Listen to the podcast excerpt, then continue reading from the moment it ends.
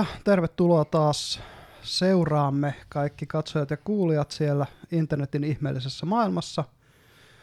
Tämä on paljon puhetta tyhjästä podcast, eli tuo puheohjelmien musta aukko. Ja tänään meillä on meidän kauden eka vieras täällä, Lenni Laukkanen. Tervetuloa meidän podcastiin.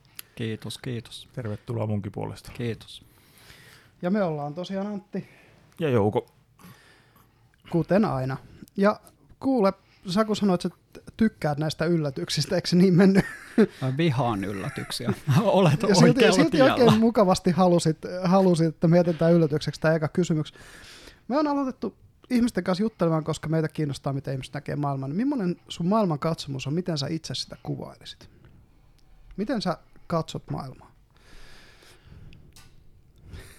No niin, tämä alkaa todella hyvin. Mä toivon, että podcast ei liity mitenkään semmoiseen puheeseen, koska sä sait mut äänettömäksi.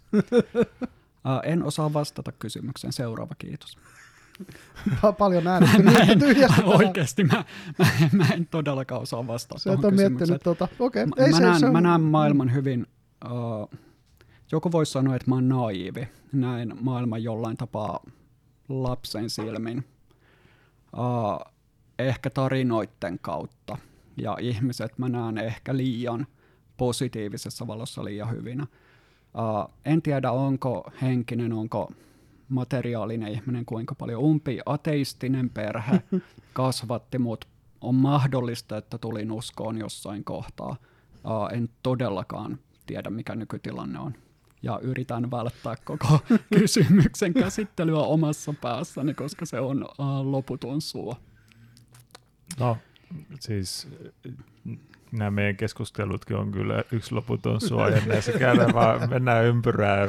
Ja, tota, ja tota, siis ihan samalla tavalla itselläkin on ollut siis just se, että tota, niin kun jotain juttua lähtee ajattelemaan, niin sit se, se tavallaan, joskus se tuntuu kenties, että se, se tota, jatkuisi loputtomiin, se, mutta sitten se jossain vaiheessa huomaakin, että hei nyt mä oon palannutkin just tavallaan siihen alku, alkupisteeseen ja sitten on niin kuin, no niin, no, ei, ei tästä nyt tullut yhtään, päätynyt yhtään mihinkään. Tuo on ihan mielenkiintoinen, kun miettii esimerkiksi mun uraa työelämässä, mm. Mm. niin se oli ihan täysin sattumanvarasta. Aivan. Ja pelkkiä sattumia siellä täällä. Mutta ihminen itsehän rakentaa niistä itselleen semmoisen lineaarisen narratiivi, joka menee tiettyyn suuntaan ihan selkeästi, että se ei ole sattumia. Toisaalta mä oon haastatellut kymmeniä kymmeniä myyjiä viimeisen parin vuoden aikana sekä rekrytoides heitä, että ihan vaan kun mä oon jossain jonkun myyjän kohdannut, mä oon kysynyt, että miksi susta tuli myyjä. Jotkut sanoo ihan suoraan, että sattumalta, sitten toiset taas vastaa jotain muuta, kun mä esitän lisäkysymyksen, niin sieltä Mm. tulee sattumalta. Mutta kun tämä maailma koostuu pelkistä sattumista, joita on loputon määrä, niin onhan se totta, että jos ne on tapahtunut vain sattumalta, niin ne on sattumia. Mutta voiko ne olla sattumia? Toisaalta jos just ne sattumat ei olisi Mm. tapahtunut, niin me mietittäisi tätä kysymystä, että miksi noi sattumat tapahtuu. Me on itse asiassa puhuttu tota jo, jo niin kuin tämän, tämän kauden alkujakso oli jo suoraan vapaasta tahdosta ja determinismistä. että onko sattumaa olemassa, Mm. koska Jouko on aika pitkälti, sähän olet vähän niin kuin sitä mieltä, että tämä on deterministinen systeemi. Tai siis se on joko täysin deterministinen tai deterministinen plus satunnaisuus, mikä tarkoittaa toisaalta sitä, että tai niin kuin, no mun on vaikea nähdä, että kumpaankaan saisi niin kuin ympättyä vapaan tahdon. Joo. Ja sitten no, sattumat sitten, niin kuin, jos ajatellaan, että universumi on täysin deterministinen, niin tavallaan ne, miten me mielletään sattumiin, niin ne on vaan semmoisia tapahtumaketjuja, miten me ei nähdä tavallaan, koska ne on no, miljardeja vuosia vanho, vanhoja niin kuin, tapahtumaketjuja, kun sitten vaan ne on tullut tähän näin, niin sitten sit se on vaan mahdoton nähdä se tapahtumaketju. Ja sitten ylipäätään siis, jos miettii, mä tartun nyt tuohon tavallaan ihmisen valinnan vapauteen, että ihminen itse tekisi jotain päätöksiä, niin eihän me tehdä. Siis ne päätökset syntyy meidän aivoissa jo ennen kuin mm. me itse tiedostetaan niitä. Niin onko se ne nyt ihan oikeasti jollain tapaa ihan rationaalisia tiedostettuja mm. päätöksiä? Niin kuin ihan arkisin, kun kävelee tuo kadu, kun menee, menee kauppa, niin mitä sä ostat sieltä?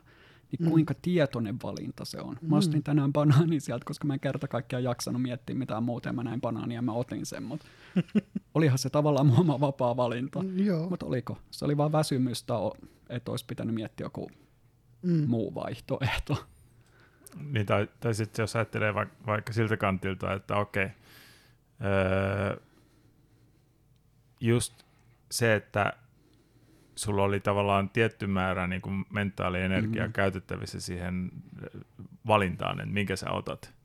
Ja sitten kun se sun kapasiteetti sillä hetkellä tavallaan ei nyt varsinaisesti tullut vastaan, mutta kuitenkin niin kuin selleen, että susta tuntui siltä, että okei, nyt mä en halua tätä miettiä. Kyllä. Ja no niin, banaani. niin kuin monkey monkey take. Kyllä.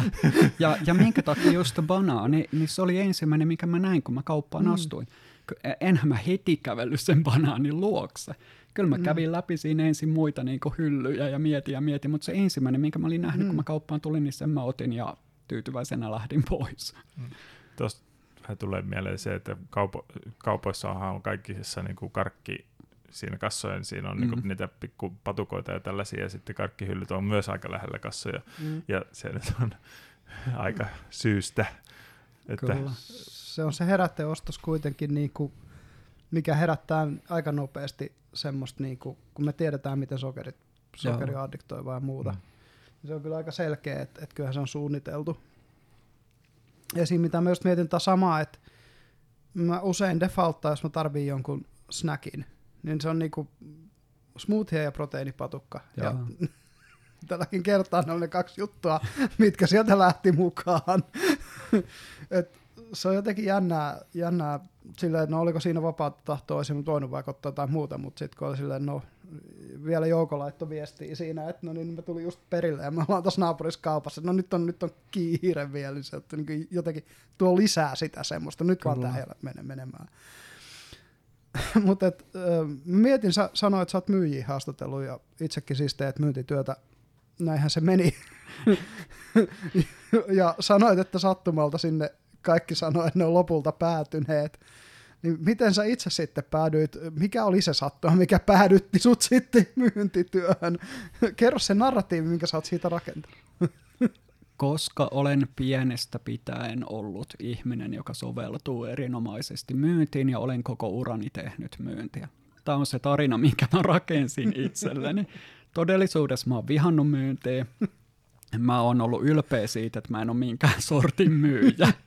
Kunnes sitten tuli se pakkotilanne, että oli pakko alkaa työkseen tehdä myyntiä. Mm. Sen jälkeen mä rakensin tämän tarinan. Uh, vastaan myös pidempää kautta. Mm-hmm. Et mä, mä oon myynyt koulun lehteen joskus, kun lapset pakotettiin Mm, mm, myymään, koska lapsityöttömyys on Suomen suurin ongelma ollut 90-luvulla, niin meidät laitettiin alakoulussa myymään koulun lehteen, ja se oli hirveän vaikeaa, koska mä kävin Maunulassa Mm. koulua, mutta mä en asunut siellä. Mä asuin Tapulikaupungissa, joka on ihan toisella puolella Helsinkiä. Uh, kävin Maunulaa sen takia, että se oli lähin koulu, jossa pystyi lukemaan pitkää Venäjää. Okay. Niin, yritäpä myydä Maunulan ala-asteen lehteä Tapulikaupungissa, jossa ei edes tiedetä, mikä tämä tällainen Maunula on ja miksi se pitäisi heitä kiinnostaa millään tapaa. Uh, Mutta se on niinku ensimmäinen kosketus ollut tavallaan myyntityöhön. Mm. Sitten tuli jossain kohtaa puhelinmyyntiä, mitä on tehnyt. Siirryin, uh, tai on ollut kaupan kassalla, Sestolla Stokkalma myin leipää Mm-hmm. Stokka Herkussa. Uh, IT, no mä olin pitkään sen jälkeen vielä kaupan kassalla mm, uh, keskolla. Siirryin IT-alalle töihin, niin myyntityö tavallaan loppui siihen mun omassa pienessä ajatuksessani. Uh, todellisuudessahan mä edelleen myin. Siis mä sitoutin ihmisiä projekteihin. Mä selvitin aina, kun oli joku kaosprojekti, niin mut pyydettiin just sinne. Tai joku semmoinen, mikä piti piti olla hyvät vuorovaikutustaidot, niin mut aina valittiin niihin juttuihin mukaan, että nyt tuolla on taas vihainen asiakas, ole hyvä Lenni, mene sinä sinne, kun sä osaat hoitaa ne keissit, löytää se pieni yhteinen nimittäjä kaikille osapuolille ja lähteä siitä kautta rakentaa taas yhdessä ratkaisua. Mutta silti mä mietin koko ajan, että tämä ei ole myyntityötä, koska mm. siihen ei liity rahaa eikä semmoinen luukuttaminen, mitä mä myynnistä ajattelin. Uh, musta tuli Uh, mä olin alkuja koodari IT-alalla, sitten musta tuli tuota kehityspäällikkö, tuota kehitysjohtaja. Ja mä olin enemmän ostajan puolella, mm-hmm. ja sehän on hirveän kivaa, koska se valtaan koko ajan sulla. ja myyjät liehittelee. IT-alalla ne valitettava usein myös huijas, ja yritti myydä kaikkea, mitä ei tarvitse, tai vähintäänkin tuottaa jotain, mitä mä en ostanut. Ja siinä kohtaa mulle tuli se ylpeys, että ainakaan mä en ole niinku myyjä, että mä en niinku huijaa ketään. No, siirryin mun nykyiseen työpaikkaan, jossa jouduin sattumalta hyvin monen sattuman kautta tilanteeseen, jossa jonkun piti ottaa meidän myynti johtaakseen. Ja yritettiin löytää siihen erilaisia ratkaisuja. Mä en tiedä, miksi myös kutsuin myyntijohtajia ratkaisuiksi. siis yritettiin löytää siihen myyntijohtaja toisensa jälkeen, Joo. kunnes tuli tilanne, että vuosi oli harjoiteltu, otin sen meidän myynnin johtaakseni. Meillä oli, silloin mulla oli yksi myyntipäällikkö, joka oli ollut meillä tasan vuoden töissä, kun musta tuli hänen esihenkilö, ja mä olin hänen viides esihenkilönsä. Eli meidän my- myyntijohto oli ollut todella turbulenssissa. Ja siinä kohtaa mun oli pakko taas muuttaa sitä mun mm. mindsettiä, että itse asiassa mä oon nyt myyjä, että mä mm. oikeasti myyn meidän palveluita. Kyllä, kyllä. Sitä ennen mä olin johtanut meillä palvelutuotanto, ollut teknisten asiantuntijoiden esihenkilö. Mm-hmm. Jälkikäteen mä oon selittänyt, rakentanut sitä lineaarista narratiivia, niin että sekin on ollut myyntityötä. Sielläkin aina kun on ollut joku tilanne päällä, mä oon hoitanut se asiakasrajapinnan, mä oon taas luonut luottamusta, etsinyt sitä pienintä yhteistä nimittäjää, kehittänyt ratkaisua yhdessä tulkiten sopimusehtoja. Sehän on myyntityötä kaikki. Mistä päästään siihen, että pohjimmiltaan jokainen on myyjä. Mutta silti mä oon sekä mm. sattumalta että hyvin selkeän kasvutarinan kautta päätynyt myyntityöhön. Joo, siis mulle tulee tuosta mieleen se, mitä sanotaan, että kaikki me ollaan yrittäjiä. Et Kyllä. Vaan jos sä oot työntekijä, niin jos se sulla on vain yksi asiakas, joka on se just se sun pomo, tai se sun firma, jossa teet töitä, ja sä joudut silti niin kuin tietyllä tavalla olemaan joku, joka myy omaa työpanostaan ja vakuuttaa sen, että hei mun työpanos on niin arvokas, että mut kannattaa pitää täällä. No se on viimeistään, tai, tai, ensin, tai ensimmäisenä siinä työ, äh, niin kun hakemuksen lähettäessä tyyliin. Se on jo se, se, on se cold, niin. cold kontakti tai, tai sellainen, mm. että, että tota, ensi, ensikontakti, vähän niin kuin, että sä myyt sitä sun osaamista sitten sinne, ja sulla on sitten se CV ja cover letteri, millä, millä sitten sä niin kuin, se on mikä niin on se, niin, mikä on se sun, niin kuin, millä me, sä just markkinoit? just sanoa, että sehän markkinointiin myös. Niin, ja sitten no. se oikeastaan se myynti tapahtuu siitä, kun sä oot onnistunut sen markkinoilla vakuuttaa sen niin hyvin, Kyllä. että sä pääset haastatteluun. Eli periaatteessa työnhaku on sitä, että sä markkinoinnin keinoin saat sen buukattua sen tapaamisen. Jep jossa sä myyt itsesi, kerrot mikä se arvo on, mm. annat lupauksen, joka vetoaa, Jep. ja sitten kun sä oot töissä, sä lunastat sen. Niin, se on sama kuin myynti. Ja sitten no, se, niin. sit se on, sit se on vielä, sit siinä on vielä se myyntineuvottelu. Joo, Ehkä neuvotellaan kyllä. sitten sitä palkkaa esimerkiksi. Ja Okei, mun palkka toi on tämän verran, no mä en ihan pysty maksamaan sitä verran. Mm. Mä, no, no, mitäs jos tuossa väliin, väliin otetaan, kyllä. tai mikä nyt olisikaan sitten se. Ai, ai. Joo, no se on varmaan se syy, miksi, miksi itse en ole pärjännyt maailmassa, kun olen liian kiltti myymään itseäni. ja just sellainen, että tavallaan, en mä tiedä, se liittyy myös niin kuin alaan kestävä kehitys, että, että, että siinä on koko ajan jatkuva sellainen niin kuin impostor syndrooma päällä, koska se on niin laaja ala, että sä et kuitenkaan voi tietää siitä, kun ihan niin kuin, tsh, pienen siivun. Niin IT-ala on paljon helpompi. Mm. siis mä, mä hallitsen tavalla. ihan kaiken. kyllä, kyllä, totta. Siis, kyllä. Tota... Jonain päivänä mä opettelen, että mikä on tietokone. mä kyllä haluan palaa ihan pikkasen taaksepäin, kun se, se, se, siinä oli just se sun narratiivissa, että, että sä oot niin kuin pienestä pitäen ollut hyvä myyjä, vai miten se nyt olikaan? Myyjä. Ai niin, että se oli kuitenkin vaan myyjä. Okay. Myyjä, myyjänä mä olin ihan umpisurkea. Silloin kun mä myin sitä Maunulan koulun lehteä Tapulikaupungissa, eihän sitä kukaan ostanut. Ja yksi tyyppi oli valmis ostamaan. Se soitin ovikelloon, tyyppi tulee avaa oven, se oli todennäköisesti se oli joku nuori, sanotaan 18-vuotias mm. äijä, mutta mun silmissähän se oli jo aikuinen vanha mies. Sitten se kysyy multa, selailee sitä lehteä, vaikutti ihan tyytyväiseltä. Mä ajattelin, että jes, varmaan ostaa sen, kunnes se kysyy, että paljon sä revit tästä. Ja enhän mä ymmärtänyt, että se tarkoittaa, että mitä tämä maksaa, mm. vaan mä luulin, että se kysyy, että mä repin jonkun sivun irti. Mä säikähdin ihan järjettömän paljon. Se lähti jonnekin todennäköisesti hakemaan rahaa maksaakseen sen lehden, niin mä juoksin pakoon. niin mä en voi sanoa, että mä olisin ollut hyvä myymään. Mut puhelin, se, puhelin, se lehti sitten sinne? Mä en itse asiassa muista, mulla ei ole mitään mielikuvaa, mitä Koska se on olisi ollut tapahtunut. tavallaan ensimmäinen myynti, mutta että se olisi Niin. ollut ilmanen. Jos se jäi sinne, mä muistan kyllä vieläkin sen talon ja mä muistan mm. sen oven. Ja me voidaan lähteä periin niitä korkoineen niitä rahoja kyllä takaisin. Se, se podcastin bonusepisodi, että Joo, kyllä sinne mikkiin ja perjantai-illan ratoksi. Kyllä. Sitten kun siellä on vaihtunut asukas ääni niin kuin kolme kertaa välissä, niin sieltä tulee joku ihan muu avaama Siis oven. a- asukas voi vaihtua, mutta velka ei vanhene. Joo, kyllä. Asuntokohtaiset velat eivät vanhene. kyllä. Ai, ai, ai, ai. Mutta on hirveän kiva, että suostuitte vieraaksi tähän podcastiin. Niin Mua kiinnostaisi tietää, että mistä se eka kysymys tuli. Miksi eka kysymys oli toi?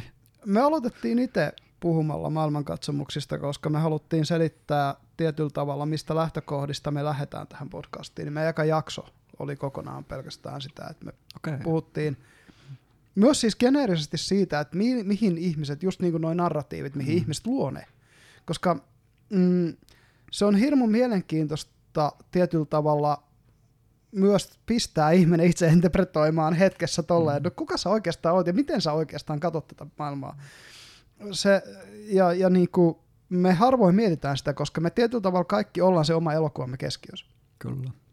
niin, niin ei me silleen yleensä mietitä edes, että miten me katsotaan maailmaa, saati miten muut katsoo maailmaa. Mutta tiedätkö, mä teen semmoista työtä, jossa mun on pakko. Mm. Siis mä oon äh, joht... no okei, okay, myyjä, Joo. mutta äh, varsinaisesti mä oon johtaja. Mun Mhm. tehtävä on saada ihmiset uskomaan sellaiseen täysin myyttiseen käsitteeseen kuin Otaverkko Oy. Joo. Se on pelkkä kuvitte, se on paperi, tai Mhm. voi olla, että se ei ole enää nykypäivänä paperi, Mhm. vai joku digitaalinen tallenne PRHs. Mm. Se ei ole mitään.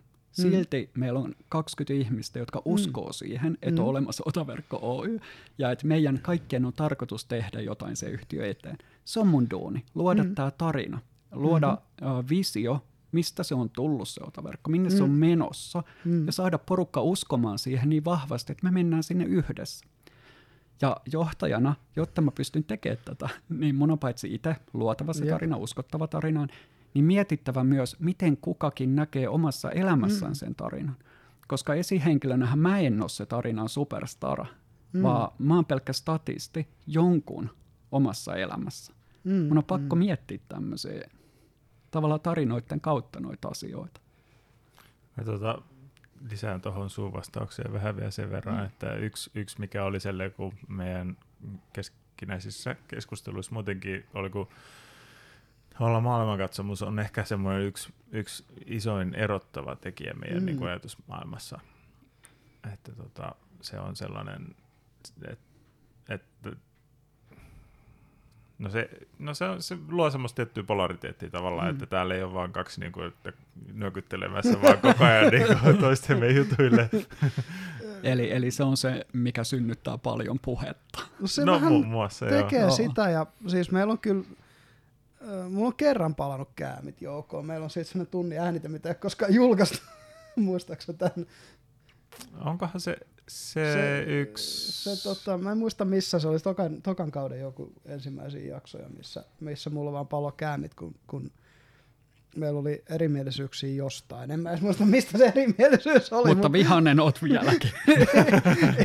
en vaan lähinnä katselin sitä sitten jälkeenpäin silleen, niin kuin Picard facepalm momenttina silleen, että voi hyvää päin, miten mulla on hermot mennä näin mitättömästä asiasta.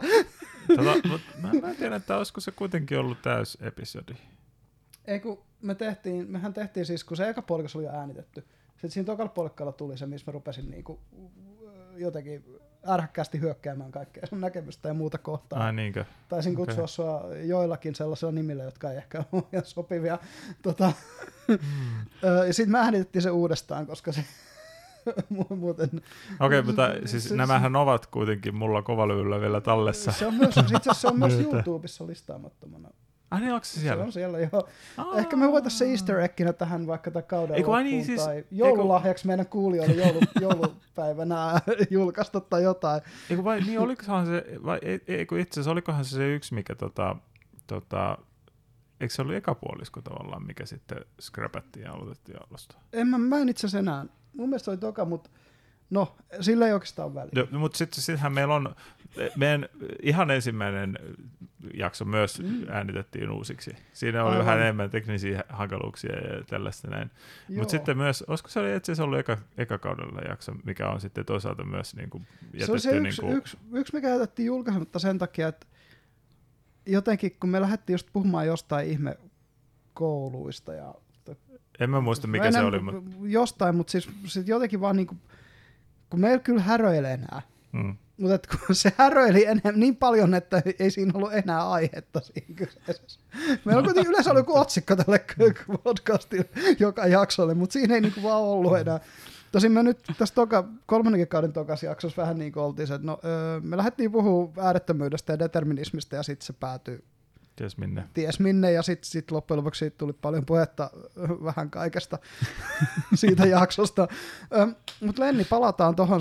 Tuo johtaminen on kiinnostava siis homma, koska, koska tota, siis itse on ensimmäistä kertaa esimiehenä myös, tosi vaan, vaan niinku projektipäällikkönä, mutta se, että munkin pitää, ö, vähän samalla tavalla sanoa, että pitää niinku sun, sun myydä se myyttinen tarina siitä otaverkosta. Ö, mulla on vähän sama, että mä yritän myydä sitten niinku, firmoille semmoista myyttistä tarinaa, että on IT, joka on vihreätä ja ilmasto- ja ympäristöystävällistä, joka yritetään kovasti tieteen avulla todistaa, että se ei olisi myytti, mutta mä siis tietyllä tavalla ymmärrän, mitä sä tarkoitat. Mutta toi ihmispsykologian vaikutus, tai toi ihmisten ymmärtämisen vaikutus johtajuuteen, koska siis niinku, meilläkin on niin erilaisia tyyppejä, varmaan teilläkin on töissä kaikenlaista mitä kummallisinta jantteria siellä. Kaksi niistä tapasinkin, tapasinkin kerran. Niin tota, miten, miten se sitten oikeastaan onnistuu, että et jos sulla on niinku ihan erilaisia ihmisiä, vaikka niinku vasemmistolaisia ja oikeistolaisia ja ties ketä siellä, niin kun sanoit, että pientä yhteistä nimittäjä etsitään myynnissä, niin onko johtamisessakin joku tämmöinen, että pienin yhteen nimittäjä se narratiivi voi tavallaan sitoa? Kyllä se varmaan se ehkä lähtee enemmän siitä, että minkä ihminen kokee itselleen merkitykselliseksi. Eli siis onhan se aina mahdollista toki esimerkiksi pakottaa ihmisiä töihin palkalla. Eli maksaa vaan niin pirusti, että Mm. kaikki haluaa tulla sinne. Se on yksi vaihtoehto, mutta mä en tiedä, onko se kuinka järkevä pitkässä juoksussa semmoinen vaihtoehto. Mm. Mutta etenkin nykyään musta tuntuu, että mitä nuoremmat on kyse, sitä tärkeämpää palkan sijaan esimerkiksi on se merkityksellisyys. Ja silloinhan se on osittain se, että miten firman tekeminen, miten se kulttuuri ja yhteinen arvomaailma toimii. Eli silloin kulttuurista, arvomaailmasta ja tekemisen tavoista tulee se uh, yhteinen tekijä kaikille. Ja se taas ihme kyllä niin Mm. mahdollistaa sen, että tosi erilaiset ihmiset tekee Mm. töitä yhdessä saman päämäärän eteen. Riippuu toki niistä arvoista, että mitkä ne on, Mm. tai tekemisen tavoista, mitkä ne on. Että esimerkiksi meillä mun on tosi vaikea kuvitella, että pärjäisi joku, joka ei ole erityisen tavoitteellinen, Mm. vaan joka näkee, että työnteko on siitä, että ollaan kahdeksasta neljään jossa ja mielellä ei aiheuteta vahinkoa. Et semmoisen on hirveän vaikea sopeutua Mm. siihen meidän tekemisen tapaan, joka taas on tavoitteellista toimintaa. Mm. Että joka, jokaisen tunnin pitäisi tuottaa jotain lisäarvoa, eikä firmalle, vaan meidän Mm. asiakkaille. Mm. Joko poistamalla hukkaa tai kasvattamalla liiketoimintaa, liikevaihtoa. Niin toi on yksi semmoinen yhteinen nimittävä tekijä. Sitten kun se tekemisen tavat, arvomaailma, kulttuuri Mm. ö, soveltuu yhteen, niin silloinhan se, no esimerkiksi joku oikeistolaisuus, vasemmistolaisuus, ei sillä ole enää mitään väliä, koska se yhdessä tekeminen on niin kuin se, että halutaan tehdä tällä tavalla näitä Mhm. mm-hmm. juttuja.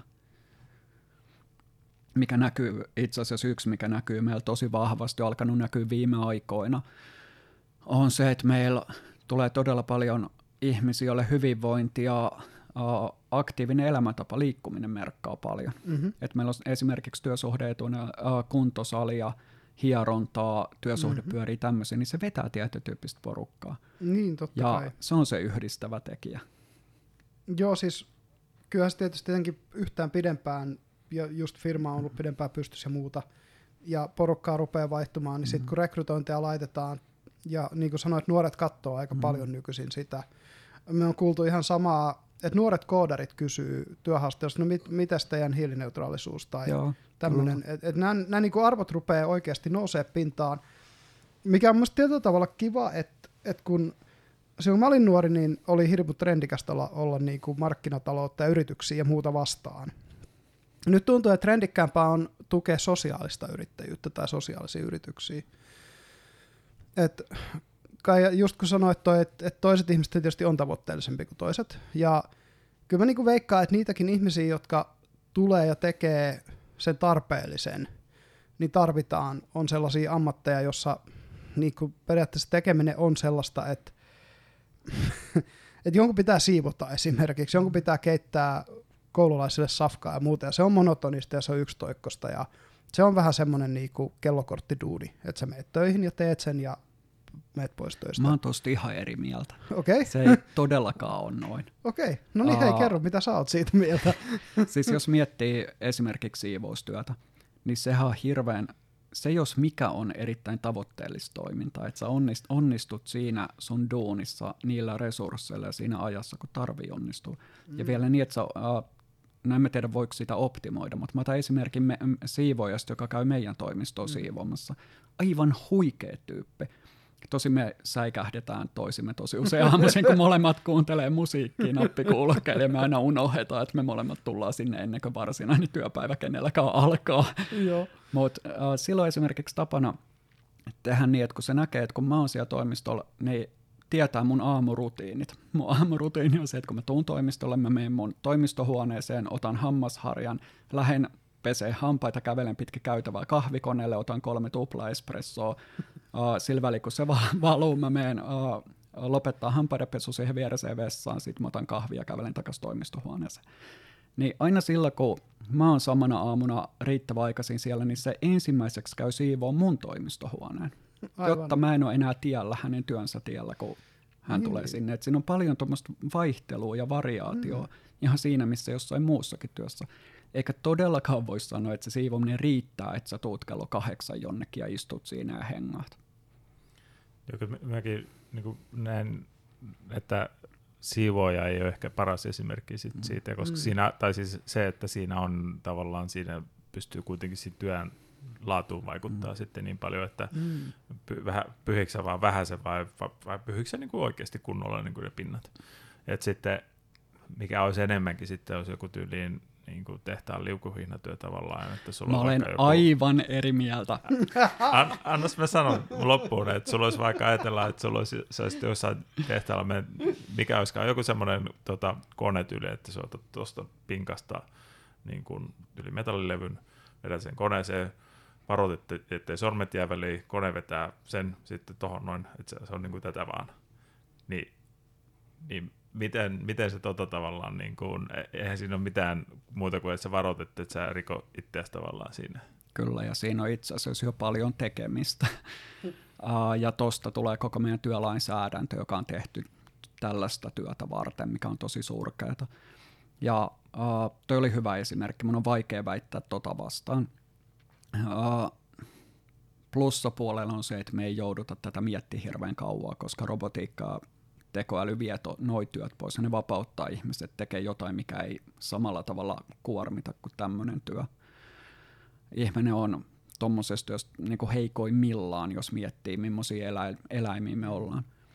Mutta sitten, mikä itselle tuli mieleen tämmöisenä 8-16 työnä, että riittää, että tulee paikalle ja aika on se, mistä sulle maksetaan, mikä on ehkä huonoin mahdollinen niin kuin mm. Kenenkään kannalta. Mm. Niin, mitä mä tein kaupan kassalla, se oli tota. Siis Mm. mä tulin tiettyyn, mun piti tietyllä minuutilla, siis kellon lyömällä, olla kassalla, uh, työpuvussa ja aloittamassa työt. Sitten siitä tietty aika mut haettiin, tultiin tauottaa kahville 10 minuuttia aikaa siitä, kun mä lähden työpisteeltä kahville siihen, kun mä oon taas takaisin.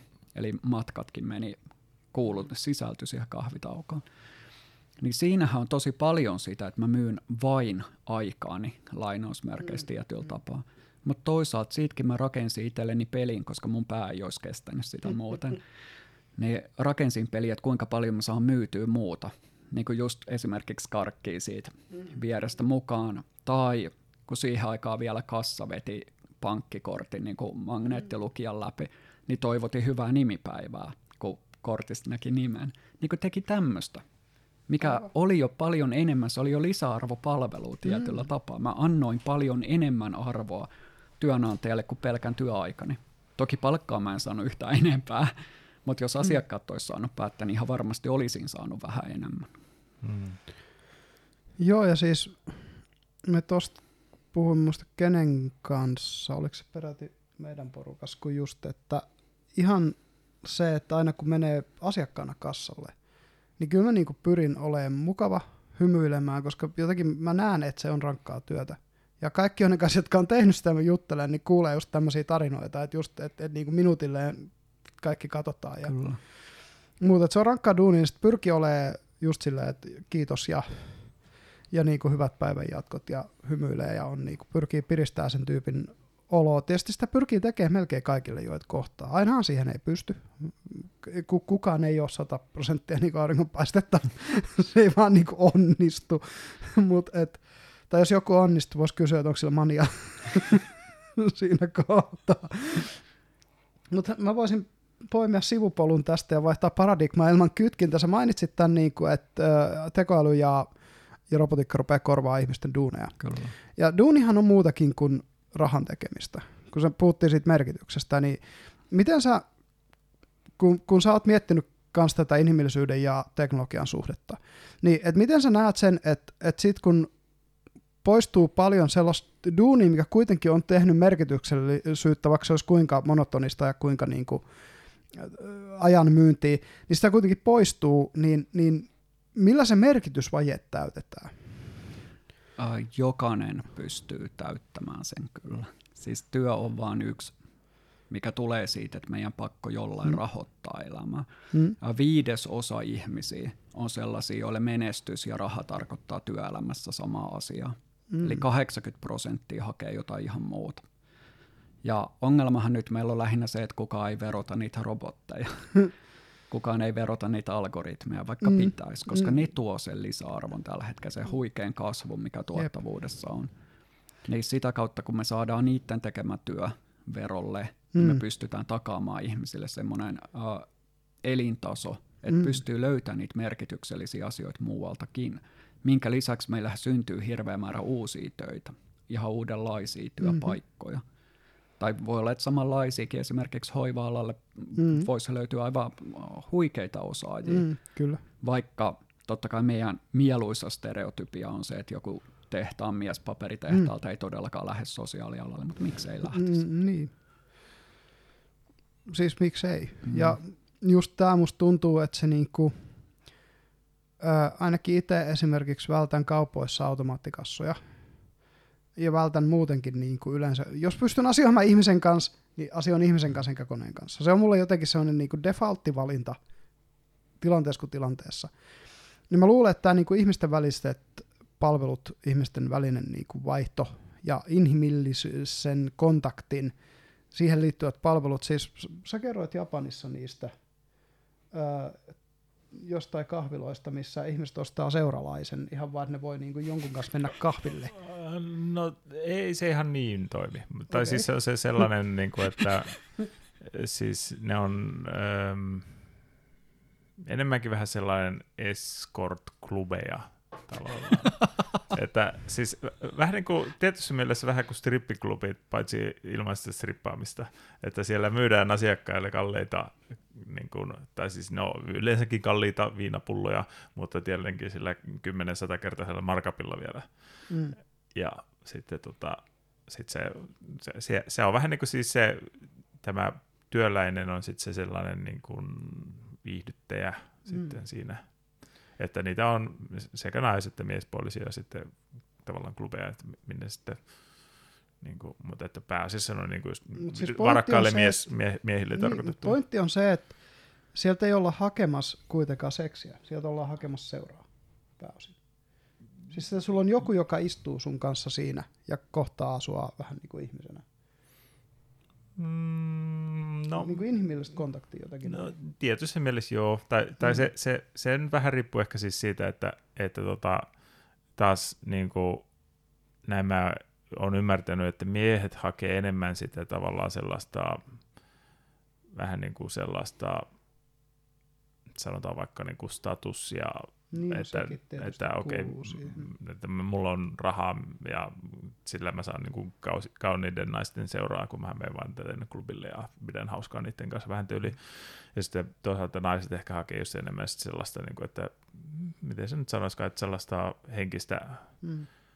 öö, yhteyttä, tai en- yhteys on ehkä vähän väärä sana, mutta se- semmoista vähän niin kuin miten kaveri... Su- Ja usein niin kuuntelijaa musta niin, vähän se, sen tyyppistä, joo. joo. Mä, mä Et ainakin joku- näin mä veikkaan. Joku on siinä läsnä ja kuuntelee sua. Sehän on niinku terapian tärkein myös pointti. Et jos terapeutteja olette, olette kyllä jotain tiedätte, niin mitä ne puhuu, niin nehän sanoo, että siis tärkeintä on se, että kun sä oot siinä, ja sit sä vaan kuuntelet, kun se toinen puhuu. Ähm, mutta mä haluaisin liittyä tähän sun verokapinaan, algoritmit ja robotit verolle, ehdottomasti, ehdottomasti tota, koska se lisäarvo on, mitähän, niin kuin, ei, eihän se ole enää ollut vuosikymmeniin sillä tavalla, että se ihmisten lisääminen tekemään on se iso lisäarvo, vaan kyllä se on Kyllä. ollut se automatisaatio jo pitkän aikaa. Ja se on ihan kohtuuttoman väärin, että ainoastaan ihmiset joutuu maksamaan Jep. veroja. Et meidän verojärjestelmä perustuu johonkin 1950-luvulle. Kuten meidän työlainsäädäntö ylipäätäänkin. Aivan.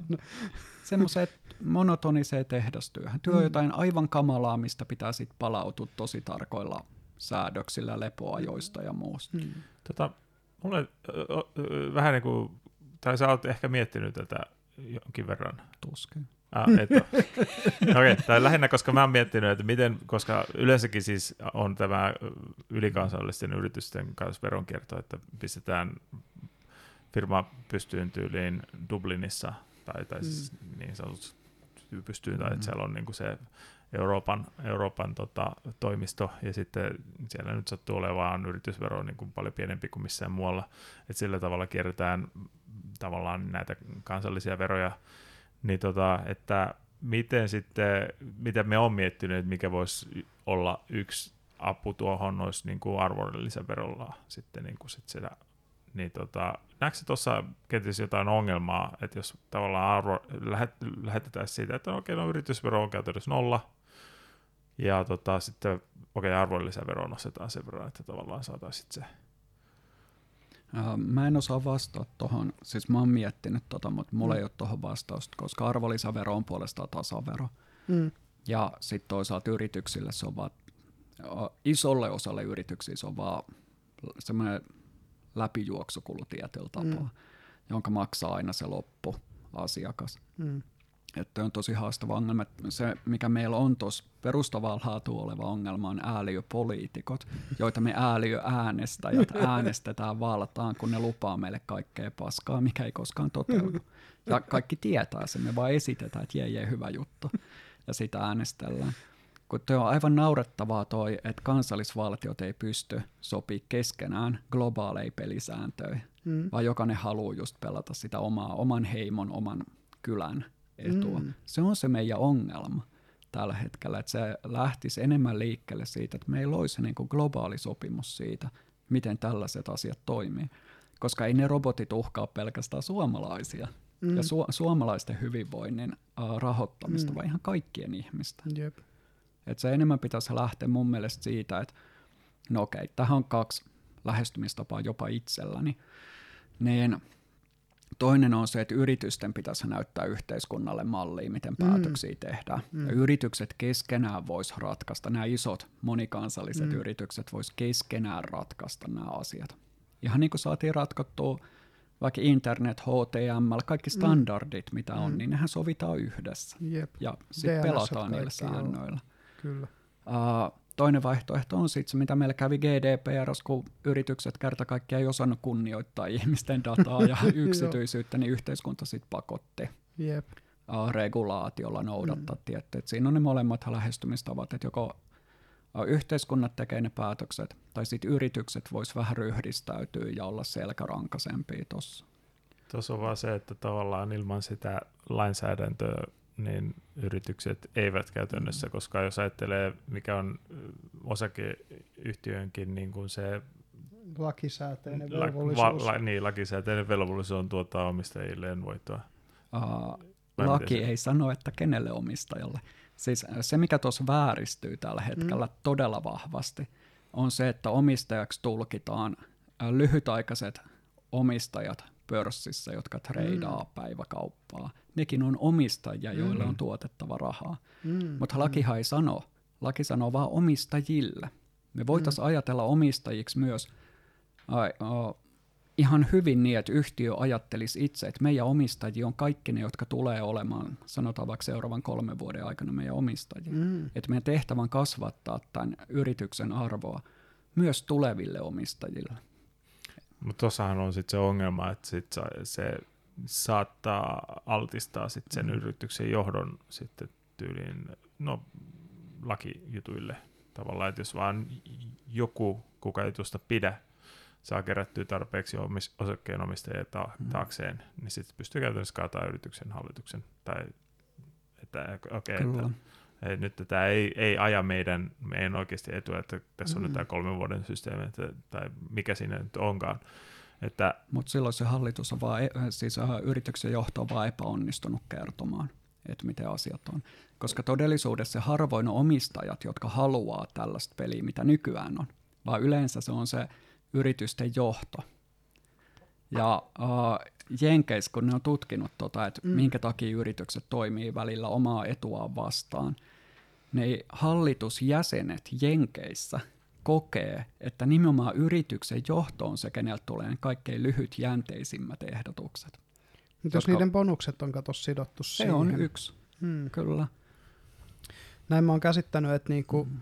siis tuottaviikin, mutta ei riittävän tuottavia toimintoja saadaan lopettaa. Mm. Ihan sen takia, että siitä saadaan semmoisia säästöjä, joilla tietyt tavoitteet täyttyy ja sitten sit se bonus maksetaan. Ja sitten tosiaan tietyllä tavalla sellainen CEO rule, että, että ne pyörii ne CEO mm. firmasta toiseen ja ottaa kultaisen kädenpuristuksen Kyllä. yksi kerrallaan.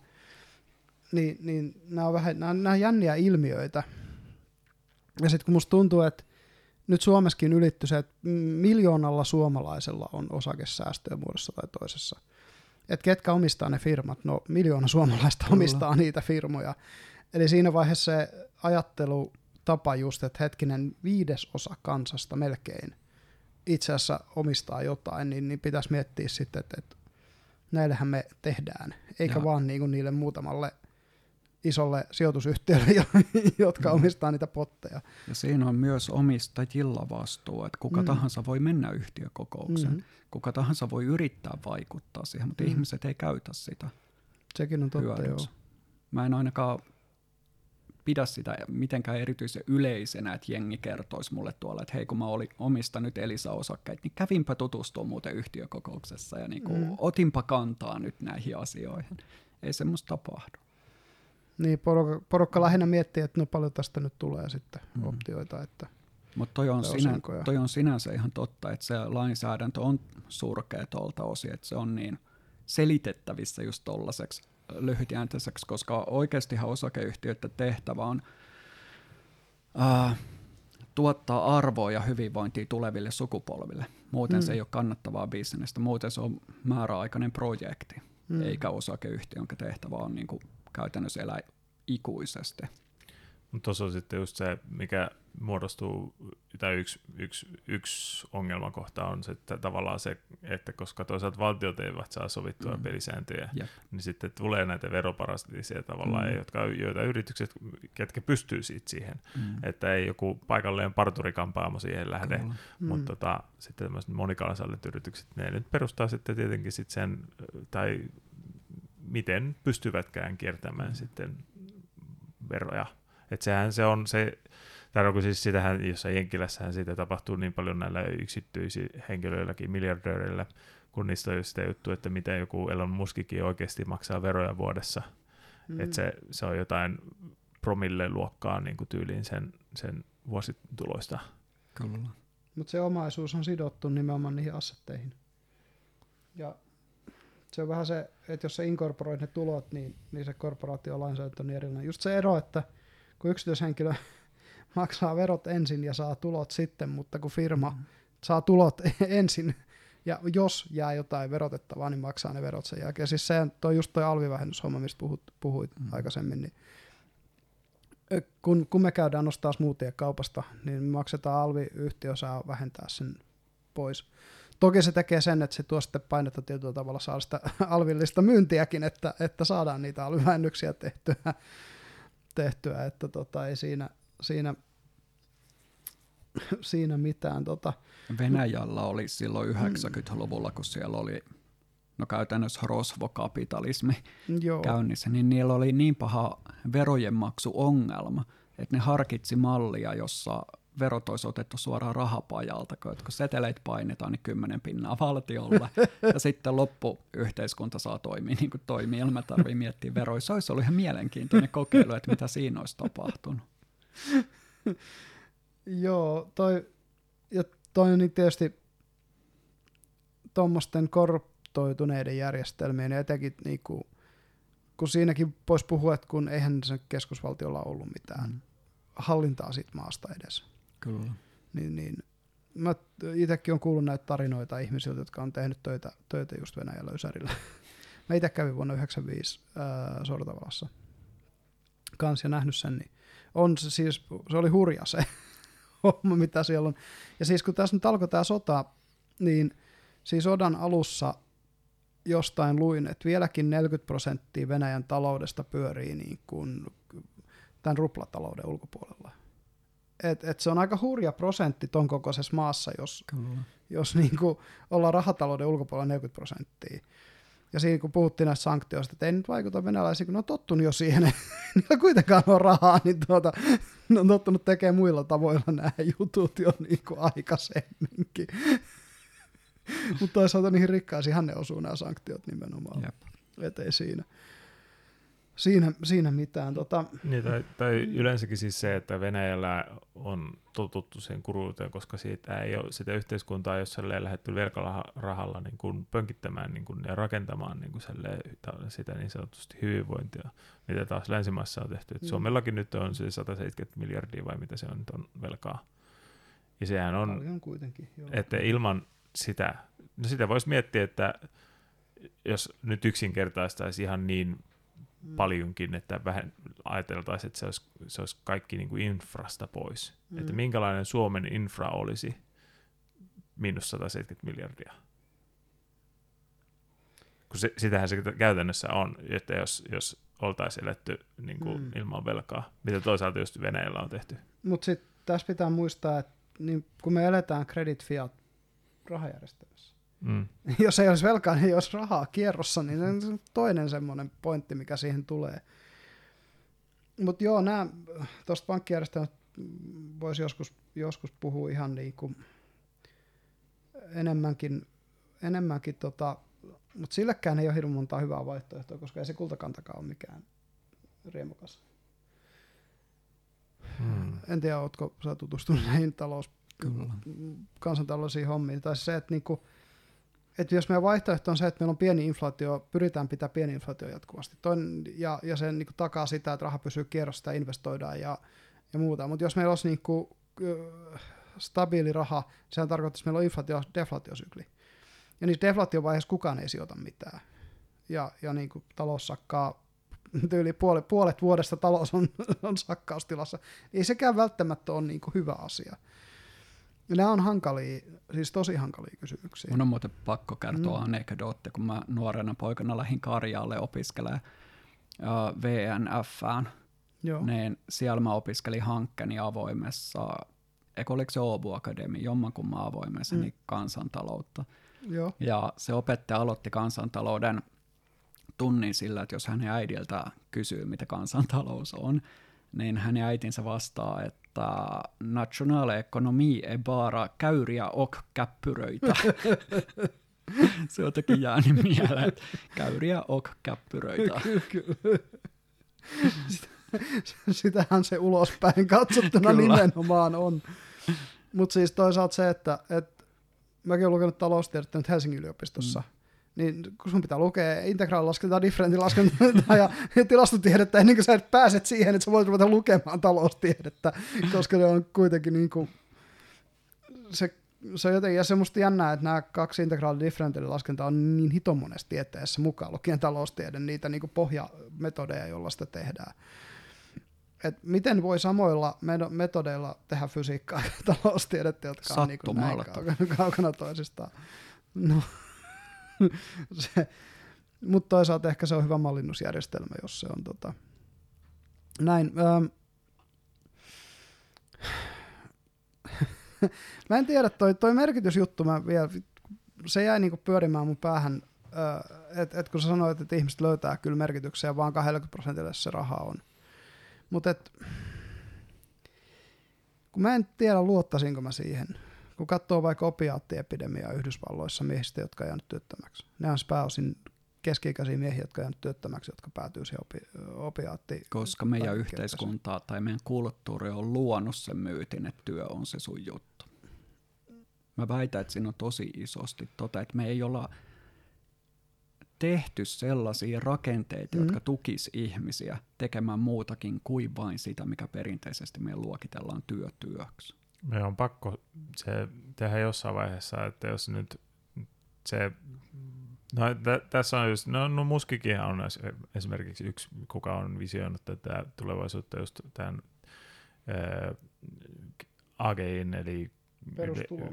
Ei, ei, siis tekoäly. Niin, tekoäly, jos ajatellaan niin. Niin kuin, tota, siis tätä general intelligence, ehkä mikä on kykeneväinen niin kuin, tavallaan tekoäly tekemään tavallaan niin kuin, mitä tahansa tietyssä mielessä. Niin, että, no, kun ajatellaan, että jos saadaan, että vaikka 50 vuoden päästä tämä tekoäly tulisi, niin siitä 50 vuotta eteenpäin, niin käytännössä meillä ei olisi ihmistyölle mitään käyttöä. Että koska tekoäly pystyisi hoitamaan kaikki robotit, tai että ensinnäkin olisi, se tekoäly suunnittelisi parempia robotteja, jotka pystyisi niin kuin toimimaan täysin itsenäisesti. Ja tota, sitten esimerkiksi joku koodaaminen, mihin se tarvitsisi ihmistä koodaria. Ainoa, ainoa tavallaan just, mitkä, mm. mihin tavallaan niin sanotusti tarvittaisiin ihmisiä, olisi vain se ihmisten keskinäinen niin kuin kanssakäyminen, niin kuin, mm. tota, tiedetaide, tai no, no, no tiedettäkään ei sille oikeasti tarvittaisi mm. ihmistä, että se on enemmänkin just taide ja sosiaalinen juttu. Mm. Niin sitten just se, että sitä on vaikea just ajatella, että mikä olisi sit se oikeasti se, tai no just tuo perustulo nyt olisi mm. tietenkin pakko, että kyllä, niin kuin, tai toisaalta silleen kun ajattelee, niin, niin jos se olisi just tavallaan globaali mm. tämä systeemi, niin tällä tekoälyllähän ei olisi mitään sellaista syytä haalia niin kuin, tota, banaaneja vaikka, että okei, nyt, nyt mä varastoin nämä kaikki banaanit on noin, että työt ette nyt saa näitä, vaan että kyllä niin kuin, sehän järkevästi levit, että et just ei ole sitä, että, tota, että öö, no, tai on kyllä siinä jossain määrin vähän niin kuin se rahan merkitys luultavasti olisi vähän sellaista, että koska jos no selle hyvässä tapauksessa tietysti mielessä niin kaikki saisi tarvittavansa. Mutta tota, sitten sit on vaan sit se just, että okei, mitä mm. ihmiset oikeasti tekis, mitä ihmisillä olisi funktiota muuta kuin eat shit, fuck. Niin, mutta se just, että, että kun ihminen tarvitsee merkitystä, mutta tosta kun sä tosta puhumaan, että kun syy, minkä takia suunnitelmataloudet ei toimi, on se, että niitä muuttuu jo niin paljon, että yksikään ihminen Kyllä. ei vaan niin pysty niitä, niitä handlaamaan. Mä jos rupesin miettimään, että Kiina on se, mikä panostaa tekoälyyn tällä hetkellä kaikkein eniten maailmassa. Että onko se niin, että ne haluaa toverit tekoäly? toveri tekoäly hoitaa Kiinan. Älä sano, että Kiina kehittää oikeasti kommunismin. niin, sitä mä rupesin miettimään. Huolestuttavaa. että se, se, että ihmiset ei saa sitä toimimaan, niin voisiko olla niin älykäs tekoäly, joka voisi suunnitella sen niin fiksusti. Siis tästä on Ian Banksin niissä kirjoissa on ne, ne planetaariset tekoälyt, jotka hoitaa per planeetta sen, että kaikki menee hyvin, hyvin mutta et, et, et, siis näitä kummi, vähän niin kuin haltijakummitekoälyistä puhutaan, niin se on se yksi visio, mutta se vaatisi jotenkin siis sen, että ihmiset niin kun, mm. tavallaan oppis asumaan tai olemaan sellaisessa kommunismissa. Kommunismihan ei toimi ihan vain sen takia, että miten, miten me käyttäydytään tavallaan. Että meillä on se, mm. se tarve...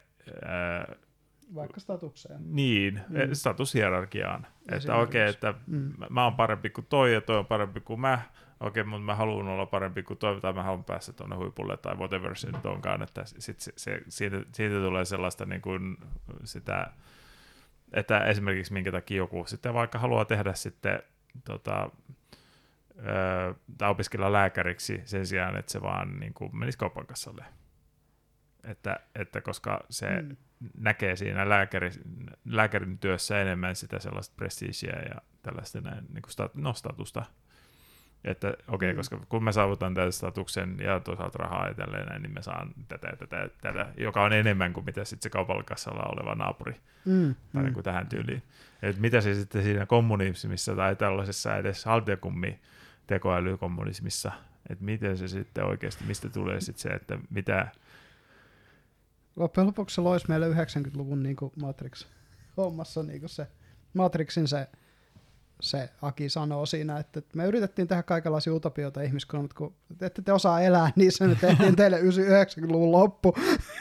Niin, että olisiko se toisaalta, että se tekoäly tarkoituksellisesti loisi sitten just sitä sellaista, että, että toisaalta varastoisi sitten niitä banaaneja niin kuin jonkun tietyn määrän sitten, että okei, nyt, hei teille nyt ei riitä banaaneja siellä. siellä. Te, siis se, jotain. se varmaan tekisi samaa, mitä työnantajat yrittää tehdä työpaikoilla, kun pelillistetään mm, ja mm. No, saadaan, no pelillistäminenkö niin iän kaiken vanha juttu, mutta niin kuin puhutaan koko ajan siitä, että kuinka Joo. nuoret kaipaa pelillistämistä ja merkityksellisyyttä ja luodaan erilaisia mm, mm. pikkupelejä. Ne niin. no, varmaan kun... se kehittäisi meille samanlaisia. Mm. No tuosta tulee mieleen se, kun Andrew Huberman sanoi, että, että, että niin kuin luonnossa on tarkalleen yksi valuutta ja se on dopamiini. ja tota, just se, että kun se pelillistät jotain, mm. sä teet niitä pieniä tavoitteita, jotka ne pystyy saavuttaa, niin sehän on just se, että se dopamiini nousee koko ajan, kun sä menet sitä tavoitetta kohti. Ja sitten sä saat sen palkinnon. Ja sitten taas sun pitää saada uusi tavoite. Ja se, se on sellainen ja kyllähän tuossa tekoäly on aika hyvin onnistunut, kun miettii, että kuinka mm. helposti kännykkä tulee nykyään käteen. Mm, siis mm. se huomaamatta sulla on kännykkä mm. kädessä, sä oot kattonut taas niin kuin jotain Instagramia siellä ja muuta. Vaikka sulla ei ollut aika mustakaan tehdä niin. Sä vaan mm. kaipasit taas vähän sitä dopamiinia jollain tapaa. No mullahan on sellainen tulevaisuuden visio, tai mä en muista, onko me sun kanssa puhunut siitä. Kerro Ehkä mä oon puhunut, että tavallaan, että jos ajatellaan sitä, että, että miten sitten niin kuin, öö, No ajatellaan nyt vaikka, että nykyään on nämä kaikki suoratoistopalvelut, tyyli, että Netflixiä ja sitten sulle tulee sellainen fiilis, että nyt mä haluaisin katsoa jotain viihtyä, sä oot vaikka yksin himassa, nyt mä haluaisin viihtyä tässä näin, niin tota, no okei mä otan Netflixin ja katon sieltä, kelaan ensin 10 minuuttia, että no okei mä katon ton nyt tosta noin. Ja sitten sä katot sen ja sitten sä nautit, saat sitä whatever niitä kemikaaleja nyt tuleekaan mm, sitten. Mm. Mutta sitten tavallaan, jos ajattelee tekoälyä tuohon niin kuin ympättynä, niin sitten se olisi vähän niin kuin siis sitä, että, tai no, tämä menee taas muun siihen visioon, että myös se tekoäly olisi mm. niin kuin, tavallaan integroitunut, että se olisi vähän niin kuin tällainen, ei nyt mitään ourasormusta, mutta paljon kehittyneempää, että se mittaisi sitä, että okei, nyt on muuten dopamiinit vähän vähissä, niin tota, sitten tavallaan se selle, että sä et edes huomaisi sitä, kun se ohjaisi sut telkkarin eteen. Ja sen sijaan, että sulla olisi kaukosäädin, mitä sä ohjailisit, niin se suoraan alkaisi näyttämään ja se tekoäly suoraan generoisi lennosta sitä viihdettä sulle. Ja sitten... Jumala siis räätälöityä. Just, ja se olisi sitten toisaalta, että jos sä et olisi yksin, että se olisi porukassa, niin sitten se olisi tavallaan sellainen jonkinnäköinen niin kuin, no itse asiassa ei välttämättä edes hirveästi tarvitsisi muuttua, koska mm. toisaalta me ollaan kemiallisesti hyvin samankaltaisia, niin se, että okei, toinen piikkaa dopamiinista tämän verran ja toinen piikkaa tämän verran, niin se ei nyt niin hirveästi ole mm. merkitystä, jos ei ollakaan koko ajan niin kuin ihan synkassa. Mm. Ja itse asiassa se voi olla parempikin, että ei olla ihan täysin synkassa koko ajan. Mm. Mutta ollaan me tuosta puhuttu mun mielestä, tai sä oot ainakin tuonut ton esille jossain jaksossa. Joo. Saattaa olla se, kun me puhuttiin muutenkin niistä Peteton Life-viihteen muodosta, mitä, mitä periaatteessa tommonen niinku immersiivinen viihde just mahdollistaa. Joo. Et, et. Mutta on silleen jännä juttu, kun miettii, että siis mulla itselläni on ollut tosi iso, mä vihaan termiä elämäntapamuutos, mm-hmm. mutta siis semmoinen Mm. Sanotaan, että mun elämässä tapahtui tosi iso asia, jota muut kutsuu elämäntapamuutokseksi. mä en tiedä, miksi mä sitä kutsun. Voi olla, että mä kutsusin sitä ilmaisulla, että uh, löysin itseni ja paikkani maailmasta. Mm. Mm. Ja ennen sitä, niin mä mietin, että uh, onneksi mä oon niin hyvä mun työssä, mm. ja onneksi mulla on tää työ, kun en mä jaksaisi kotona sohvallakaan maata kaiket mm. päivät. Mm. Nyt kun miettii, että jos mä saisin kenkää mm. niin kuin töistä, mitä mä en saa, toivon mukaan, niin uh, mä hyppäisin polkupyörän selkään, mä mm. polkisin yhden vuoden jossain tuolla pitkin poikin mm. maailmaa. Mm. Todennäköisesti Espoo tai ympäri, kun emme jaksa kauemmaskaan lähteä. Uh, Mutta toteuttaisin itseni, mm. nauttisin siitä, miltä kehossa tuntuu, kun mä liikun tuolla menemään. Tai mä lähtisin vaeltaa jonnekin. Mm. Tai lukisin. Tai ehkä mä kirjoittaisin. Mutta löytäisin jotain muutakin merkityksellistä kuin sen työn. Mutta jotenkin mä en vaan aiemmin osannut, koska mä ajattelin, että työ on kaikki kaikessa. Mm. Ja koska mä painoin 40 kiloa enemmän ja mä en mm. niinku jaksanut kävellä edes kilometriä kauppaan, niin mullehan se vaihtoehto oli maata sohvalla mm, ja vetää kyllä. opiaatteja niin paljon kuin vaan mm, mm. jostain saisi. Onneksi mm. mä asun Tiistilassa, se ei voi olla hirveän vaikea löytää niin tarvittaessa. Mutta kuitenkin. Siis mun kollega, joka harrastaa juoksemista, se asuu jossain ihan muualla Espoossa, mutta se silloin täällä, kun se juoksee jäätävän pitkin matkoissa, se silloin täällä juoksee Tiistilän läpi, niin se aina sanoo, että siellä saa jännittää, kun täytyy pitää kellosta kiinni ja sit saa pelätä, että onko se Lenni tappelemassa tuolla jossain nurkalla. Mutta kuitenkin ai, ne... Ai mikähän se mun pointti oli, kun mä harhauduin tiistilaan? Pointti oli siis se, että mm. todennäköisesti jos mä silloin neljä vuotta sitten mm. olisin jäänyt työttömäksi, niin mä olisin kotona vetänyt viinaa siinä sohvalla, mm. ja se olisi ollut se ainoa vaihtoehto, mihin mä olisin ikään kuin kyön. Aivan. Mutta sitten kun mä yhtäkkiä opinkin, että mä en ole kömpelö, kuten mulle mm. aina on väitetty, ja mm. että mä en ole epäliikunnallinen, mm. kuten mulle mm. aina on väitetty, ja koska muhun uskottiin, niin mä aloin uskoa itsekin siihen, että mä opin esimerkiksi kävelemään, juoksemaan, mm. pyöräilemään, uimaan. Mä en ole vielä oppinut, mutta jonain päivänä mä ehkä opin senkin. Mm. Niin mä oon löytänyt ihan uusia tapoja toteuttaa itseäni. Mm.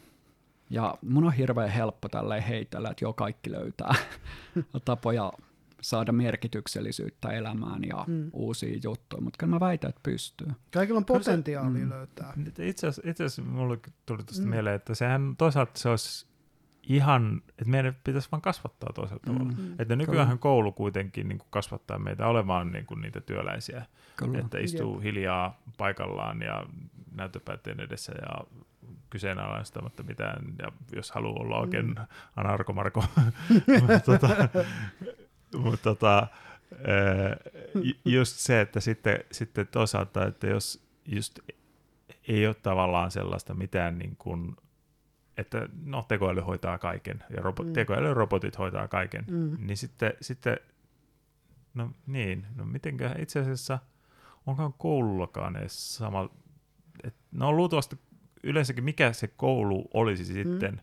se olisi luultavasti paljon epästrukturoidumpi koska ei niin, olisi luultavasti niin, tarvetta. Niin, olisiko ehkä parempia tapoja oppia kuin se, että ihmiset on samassa pienessä tilassa keskenään, hyvinkin on. Mutta, mutta siinä on toisaalta siis se, se so, sosiaalinen aspekti. On, on. Ja, ja, tota... ja sosiaalisaatio on ihmisille tärkeä, ja tota, musta tuli vaan mieleen tästä niinku, koko Aki-hommasta, että kun muistatko, kun me puhuttiin siitä, tota, äh, mikä se nyt on se efekti, mikä tulee siitä, että, että nämä niin kuin liian ihmisen näköiset robotit krippaa sua.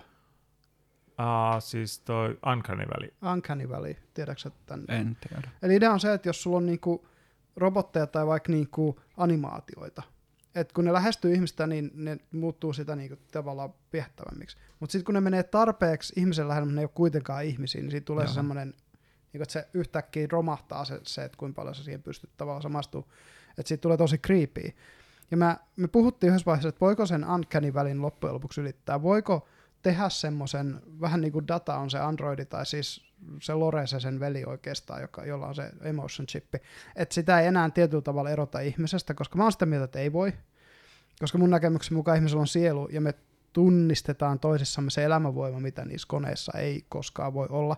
Ja Jouko oli vähän enemmän sitä mieltä, että se voisi olla mahdollista ylittää. Mä näen, että sillä ei ole mitään tavallaan estettä. Niin. Siis Mitä sä mä, oot mä mieltä? yksi päivä ajoin pyörällä töistä kotiin, 7,56 kilometriä. Puolesvälis matkaa näin uh, Starshipin semmoisen Alepa-robotin niin kuin liikennevaloissa, kun Joo. ne jämähtää niihin, jos siinä on se jalankulkijoiden, että pitää painaa painiketta, että Niin, se valo aivan. vaihtuu, kun ei sillä robotilla ole käsiä. niin siinä se oli. Mä jäin, mä pysähdyin ihan pyörällä, mä jäin katsoa sitä ja mietin, että mitenhän se aikoo ratkoa tämän ongelman. No ensinnäkin tehty, nehän on Mm. valkoisia laatikoita, mutta niissä on kyllä. pyöreät muodot, niissä on vähän silmiä, Mm. ei ne näytä silmiltä, mutta siinä on semmoinen etupaneeli, Mm, joka kyllä. antaa sen fiiliksen, että ihminen ajattelee, että tuolla se varmaan katsoo, että tuolla Niin, varmaan kyllä. kamerat. No ei siellä, no joo, kamerat periaatteessa, mutta siis ei semmoiset Mm, kamerat, niin, niin, kun me kameroina kyllä, ajatellaan. Mutta kuitenkin jäin tuijottelemaan sitä ja pohdiskelin tätä. Auto ajaa, pysähtyy liikennevaloihin, sieltä nousee matkusta, joka painaa robotille sitä jalankulkijoiden painiketta, menee takaisin autoon ja auto jatkaa matkaa. Eihän me tarvita edes ihmisen näköisiä robotteja mihinkään, niin. Niin. kun me autetaan niin tollaisia vähän söpöksi muotoiltuja Aivan. valkoisia laatikoita, jotka kulkee kaupungilla. Se on riittävän inhimillinen ihmisille. Niin itse asiassa, Mut jos ajattelee, se, niin, mutta siinä ei tule sitä Ankanin väliä, kun se ei yritä näytellä ihmistä. Niin, niin, tai toi voi itse asiassa ollakin, että me ei edes välttämättä haluta lähteä tuohon, että koska sillä Mm. tavallaan saavutetaan, niitä, että sa- saavutetaan parempi mm. sillä, että on just se joku, no, söpö animetyttö tai whatever, mikä sitten niin Mikä kuin, on se japanilainen vaan versio tästä aiheesta? niin, just, joka on sitten se tavallaan niin kuin se, että, että äm, no, no ajatellaan se nyt vaikka, tota, joku oli joskus puhetta just siitä, Mm. että on vaikka niin kuin vanhustenhoito tai joku Joo. tällainen, että, että, se, että siinä pitäisi olla tavallaan se ihmisen, niin tota, että miten jos se olisikin robotti, mutta se ei olisikaan näyttäisi suoraan ihmiseltä, vaan että just joltain puputytöltä tai Mä oon nähnyt niitä, tai whatever kissa, kissa että sillä on niinku, vähän niin kuin Mm. mm. tämmöinen ka- äh, piirroskissa, joka Mm. tavallaan sitten niinku niiden van- vanhusten kanssa hengaa tavallaan. mä oon nähnyt niitä tota, siis palvelurobotteja, kun japanilaisissa vanhainkodeissa niitä käytetään jonkun verran. Ja siis nimenomaan ne ei ole sitä varten, että ihmiset tosiaan interaktioivat niiden kanssa, mutta ne tekee just kaikkea tuollaista perus manual doing, niin perussiivoamista, ruoan tarjoilua ja tämmöistä. Ää, niin, että niille hoitajille, joita on yhä vähemmän ja vähemmän ihmishoitajia, niille jää yhä enemmän ja enemmän ne duunit, missä niiden ihmisten kanssa ollaan Tuolla tekemisissä. Saksassa on, se on kyllä japanilainen mm. robotti, mutta Saksassa mä tiedän, että Euroopassa käytetään semmoisia, mikä se nyt on se hylkeen poikana? Norp, Aa, joo. norpparobotti. Joo, mä Joo. Joo. Joo, siis kuutti on Norpan Semmoinen, poikainen, joo, semmoinen kuutti. Kuuttirobotti, joo, siis itse asiassa hauskaa on se, että, että tota, meillä on tulossa vieraaksi Michael Laakasuo, joka on just tutkinut tätä asiaa, että miten ihmiset suhtautuu näihin söpöihin mm. robottieläimiin niin jossain vaiheessa tässä tällä kaudella. Ää, mä halusin vielä tuosta sun elämänmuutoksesta kysyä siis ihan, ihan sen takia, että se on aika niin kuin, siisti. Itse asiassa ö, katsojille tiedoksi, miten Lenni päätyi istumaan tähän, tähän meidän casting couchille. niin, tuota, ö, me oltiin samassa Green ICT-seminaarissa, ja Lenni piti siellä esitelmän tästä elämänmuutoksestaan. Ja musta oli jotenkin hyvä, kun sä siinä lopussa sit sanoit jotain sen suuntaista, että, että joku sun kaveri oli kysynyt, tai joku sun työkaveri oli kysynyt, että, että kuinka monta ku, omaa kuvaa sulla on siinä esityksessä, ja kuinka monessa niistä sulla on vaatteet päällä. Se oli hyvä, että tipautti kyllä kaikki muutkin siinä yleisössä ihan, ihan hyvin, mutta et siis neljä vuotta sitten, kun sanoit, että sulla alkoi toi. Mä korjaan pari asiavirhettä. Okei, okay, anna, anna tulla. En, en ollut puhumassa tästä muutoksesta, vaan se oli vaan semmoinen narratiivi, joka Joo. liittyi siihen, miten ihmiset yhdessä ratkoo yhteen, kyllä niin joo. Niin, isot kyllä. globaalit ongelmat. Ja yhdessäkään kuvassa mä en ollut täysin ilman vaatteita, mulla oli vähintään alushousut Kyllä. päällä. Hyviä täsmennyksiä. Ja siis kyllä, joo, joo ymmärrän tämän, tämän sun ensimmäisen pointin nimenomaan, että se ei tarkoituksena ei Jälkimmäistä kertoa et sun, ymmärrä, että miksi mulla oli ne alushousut jalassa, mutta jos mulla ei olisi ollut, niin ymmärtäisit kyllä. joo, ehkä ymmärtäisin. Voi hyvin olla. Anteeksi, sulla oli joku järkevä kysymys. Mä oon pahoillani, että mä niin, pilasin kysyt, mikä sut sai lähtemään siitä sohvalta juomasta sitä kaltsua ja käymään siellä kävelyllä tai lenkillä? Tämä oli vaan tarkoitus taustattava asia sille, mutta tota... Ai, ai. Uh, sitä, on poh- sitä on pohdittu Joo. eri kokoonpanoilla, tai yhdellä ja samalla kokoonpanolla, mutta eri tilanteissa, ja Kyllä. vastausta en tiedä. Mm. Uh, todennäköisesti kuoleman pelko, Joo. uh, se, että mä olin siihen saakka elänyt kaikille muille paitsi itselleni, ja Mm. vähän väsynyt siihen, Mm. Ja jos kuoleman pelon yhdistää ajatukseen, että ei tätä kyllä jaksa enää elääkään, niin siinä on niin omituinen ristiriita, että jommankumman on niin kuin muututtava, Mm. jotta tämä voisi jatkuu joko Aivan. hautaan tai eteenpäin. Aivan. Ja, mutta mulla ei ole semmoista selkeää vastausta. Mm. Todennäköisesti se oli vaan väsymys ja no ehkä se kuoleman pelko, että alkaa olla jo kamala vanha, eli melkein 40 silloin. Ja miettiä sitä, että mm. nyt Mm. on niinku, no mä en tiedä kuinka pitkäksi meidän, kuinka pitkäikäisiä meidän suvussa ollaan, että mun Mm. isoäiti eli 90 mutta kaikki on, muut on kuollut viinaan tai tapettu tai kuollut syöpään, niin Ouch. voi olla yllättävän matalakin keski Mm. mm. Kyllä. tai keskimääräinen eli-ikä. Mm. Mutta nelikymppisenä niin vähintään puolessa välissä on jo. Mm, kyllä. Niin sit siitä alkaa miettiä, että tätä ei ole enää kuin saman verran jäljellä. Niin. Et joku tämmöinen tosi mutkikkaiden mm. asioiden yhdistelmä. Ja se, että Mihin- siis, kun sähän sanoit, että, että nimenomaan kun se sun, sä halusit äh, esitellä sitä sun muutosta niin kuin metaforana sille tai tämmöisenä niin kuin välineenä sille, että miten me voidaan yhdessä ratkoa, niin sähän et yksin tehnyt sitä Ei muutosta. todellakaan. Joo. Uh, yksin mitään ei olisi tapahtunut. Mm. Ja mä yritin yksin. Mhm. se oli tosi ponneton yritys. Mä, mulla on aika rankka koulukiusaamistausta. Mm-hmm. Joka eskaloitu liikuntatunneilla, Mhm. mm-hmm. niin jo pelkkä stadiumiin astuminen ja se hemmetin semmoisen jonkun urheilukumiin lenkkareitteen whatever onkaan Mm. mm. se kamala haju, niin se jo palautti mieleen niitä koulumuista. Niin mä totesin, että mä tarvin jonkun semmoisen, mitä voi tehdä yksin. Mm. Mm. Juoksemista voi tehdä yksin, siitä Mhm. voi tehdä pimeällä metsässä, kukaan ei näe Mm. ja se on turvallista. Niin kokeilin juosta ja työkaverit oli sanonut, että se on vielä helppoa, että juokset yhden lyhtypylväs välin, kävelet seuraavan. Kun mä en jaksanut juosta edes yhtä lyhtypylväs väliä, niin mä tajusin, että mä en osaa edes juosta. Että nyt mä tarvin apua. No mä löysin yhden valmentajan, Mhm. mm-hmm. sovittiin tapaaminen. Tämä menee taas kategoriat, mikä on sattumaa ja mikä ei. Mm.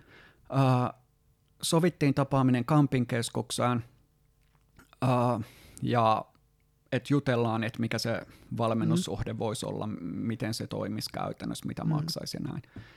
No mä ajattelin, menin sinne kyllä hyvissä ajoin, koska en pidä yllätyksistä, halusin katsoa kaikki paikat ennakkoon ja olla se, joka pystyy kontrolloimaan tilannetta. Näin kun hän tuli sinne, tunnisti välittömästi, että tuo se on Mm-hmm. ja mietin, että nyt mä pystynkin lähteä tästä, että tämä oli tässä. Mutta enhän mä voinut, kun ihminen toinen niin skannaa siellä Joo. silleen väkijoukkoa silmillä ja etsii jotakuta, niin en mä voinut tehdä ohareita. Pakko mun oli mennä juttele ja sitten seuraava, en mä muista kauan me siinä juteltiin, mentiin kahvilaan siitä, Mm. niin sanotaan, että maksimissaan puoli tuntia, niin sen puoli tuntia mä yritin vaan miettiä kohteliasta tapaa sanoa, että me ei tulla enää ikinä näkemään, mutta oli hauska tutustua. Ja uh, hän ehdotti mallia, jossa kerran viikossa treenataan yhdessä, sitten Mm. mm. tekee mulle ohjelmaa, tsemppaa pitkin matkaa ja näin. Ja ilman irtisanomisaikaa, että ihan Mm. milloin vaan voi sanoa, että tämä ei nyt toimi. Mm-hmm. Ja mä en kehdannut siinä sanoa hänelle, että tämä ei toimi edes nyt, että en lähde tähän, vaan yritin pelata itselleni Joo. aikaa, että mä vielä mietin tätä, niin hän turhautui niin paljon, että puuskahti, että mikä sua tässä vielä mietityttää. Se tuli jotenkin niin sydämestä, niin turhautuneena, että mä ajattelin, että ei hitto, tämä on tolle tosi tärkeetä. Että kyllä mä nyt yhden kerran voin käydä yhteistreenissä. Tavattiin sitten eka yhteistreeni niin Eltsussa eläintarhan kentällä ja siellä taas sanoi mulle, että näytäs miten sä juokset. Niin siitä muutama sekunti myöhemmin sanoin, että kuule Lenni, me opetellaan ensin kävelemään. Ja joka kerta alussa, kun mä sinne lähdin viik- viikon yhteiseen treeniin, niin matkalla mä päätin, että nyt mä sanon, että tämä ei enää jatku, että mä en halua tätä, mulla ei ole rahaa tähän, tästä ei tule yhtään mitään, ja mä en opi edes kävelemään, tämä on täysin ajan hukkaa kaikille. Mutta en mä vaan saanut sanottua. yhtäkkiä kävi niin outoa, siis se jatkuu varmaan vuoden ennen kuin mä sain kalenteriin sijoitettua ekaa kertaa itselleni ihan aikaa liikkumiseen keskelle arkea. Et yhteistreeneissä mä olin aina hyvissä ajoin, mä olin aina siellä etuajassa, mutta sitten mä skippasin kaiken, mitä me oltiin sovittu, että mä käyn arkisin kävele joku puoli tuntia, kun ei mulla ollut aikaa. Mä oon kiireinen, mä oon osakeyhtiössä tärkeä johtaja, mulla on hirveästi tärkeitä päätöksiä tehtävänä ja pitkiä päiviä. Niin mä sain sitten vihdoin lopulta sijoitettu ihan arkeenkin sitä liikuntaa. Mutta se mikä tässä oli se juttu, mist, mm. mihin sun kysymys liittyy ja mikä oli se iso juttu, niin hän oli mun elämän ensimmäinen, joka usko, että mä oon oikeasti liikunnallinen, kunhan mä vaan löydän sen mun oman jutun. Ja esimerkiksi liikunnan opettajat, mulla on käynyt tosi huono tuuri liikunnan opettajien kanssa mun elämän aikana, että ne on ollut mm. susisurkeita, ketjupolttajaa ja kaikkea tämmöistä, jotka vaan jätti lapset niin kuin yksinään sinne, että liikkukaa nyt siellä salissa. ja, Kaikki uh, tietää, miten hyvin siinä käy. kyllä. Ne, uh, mä oon kuullut paljon semmoisia kommentteja, että mä oon kömpelö, mä oon mm. lihava, ei susta ole liikkumaan, ei susta siihen mm. tähän. Niin löytyi yksi ihminen, joka usko siihen, että mä pystyn kyllä, kunhan mä vaan pikkuhiljaa opettelen ja harjoittelen mm. ja teen toistoja, toistoja, mm. toistoja, luonnon rutiineja. Vaikka tuntuu, että se ei johda mihinkään, vaikka tuntuu, että tästä ei tule mitään, niin sen kun teet. Ja kun joku usko muhun, niin mä aloin itsekin uskoa siihen juttuun, mm-hmm. mikä on vähän niin kuin johtamista. Syntyi mm. se yhteinen visio mm. ja se yhteinen tavallaan matka, jota sitten tehtiin siinä. Ja sitten alkoi tapahtua yhtäkkiä hirveän isoja asioita. Mm. Mm-hmm. Sitten tuli se hetki, kun mä kävelin karhun kierroksen 80, no se oli paljon enemmän kuin se karhun kierroksen virallinen matka, koska mä mm. ja mun ystävä eksyttiin siihen loppupuolella, niin meillä tuli vähän pidempi karhun kierros kuin muilla. Mutta meillä meni joku 32 tuntia siihen, mikä Joo. sisältää vielä yöunet, mikä on oikeasti mm, aika hyvä. Tai sitten mun elämän ensimmäinen uh, juoksukilpailu, jossa mä juoksin puolikkaan tunti viiteen kolmeen, mikä on jäätävän kova aika mun ikäisellä. Siis maraton, puolimaratoni. Puolimaratoni, joo. joo. se on kova aika, Kyllä. siis oikeasti. Tai sitten mun elämä ensimmäinen uh, triathlon kokeilu. Mä mm. osallistuin uh, Kuusijärvellä semmoinen kokeile triathlonia sarja, jossa uitiin joku 300 metriä ja pyöräiltiin, olisiko ollut 20 kilometriä, juostiin 5 kilometriä. Niin jo se, että mä selvisin hukkumatta, oli tosi kova saavutus. Ja vedestä noustessa mä olin kolmanneksi viimeinen, mutta koska mä saan pyöräillä ja juosta, niin mä olin maalissa yhdeksäs ja se oli mulle itselleni tosi iso juttu, mm. että triathlon on ihan mahtavaa, mm. nyt pitää vaan opetella uimaan, niin mä voin pärjätä tässä oikeasti kohtuu hyvin. Niin tämmöisiä ihan uusia juttuja, mm. vaan siksi, että yksi täysin satunnaisesti tapaamani, ihan sattumalta tapaamani ihminen – niin usko muhun. Mm. Ja muutti kokonaan sen, miten mä uskon itseeni. Ja hassuahan tässä on se, että mm. se ei loppunut tohon, vaan ihmiset mun ympärillä on alkanut uskoa enemmän itsensä. Mm. Koska en mä osaa selittää, mistä se tulee, mutta mä oon sitä alkanut tsempata eri tavalla, alkanut jakaa tätä uskoa niin kuin toiseen mm. ihmiseen. Yhtenä esimerkkinä mun parturi, joka yhtäkkiä päättikin ryhtyä laulajaksi ja on tehnyt musiikkivideon, se on lapsesta lähti haaveilla. Ei johtunut minusta millään tapaa, mm. mutta sattumalta tämän saman matkan aikana. Mm. Mm. Ja kerran sanoi, että kiitos, että sä oot aina tsempannut ja uskonut. Mm. Ja onhan toi nyt hirveän hienoa, mitä siitä syntyy niin kuin uutta, kun me uskotaan toisiin, me tehdään yhdessä, eikä keskenämme kilpaillen mm-hmm. asioita. Ja mun mielestä tota pystyy mallintamaan myös yhteiskunnan ongelmien ratkomisessa tai mm. yhtiön johtamisessa tai arjessa tai yhtiöiden yhteistyössä keskenään. Mm. Että miksi yhtiöidenkin pitäisi kilpailla jotakin verisesti, miksi ei tehdä yhdessä asioita, tueta toinen toisia.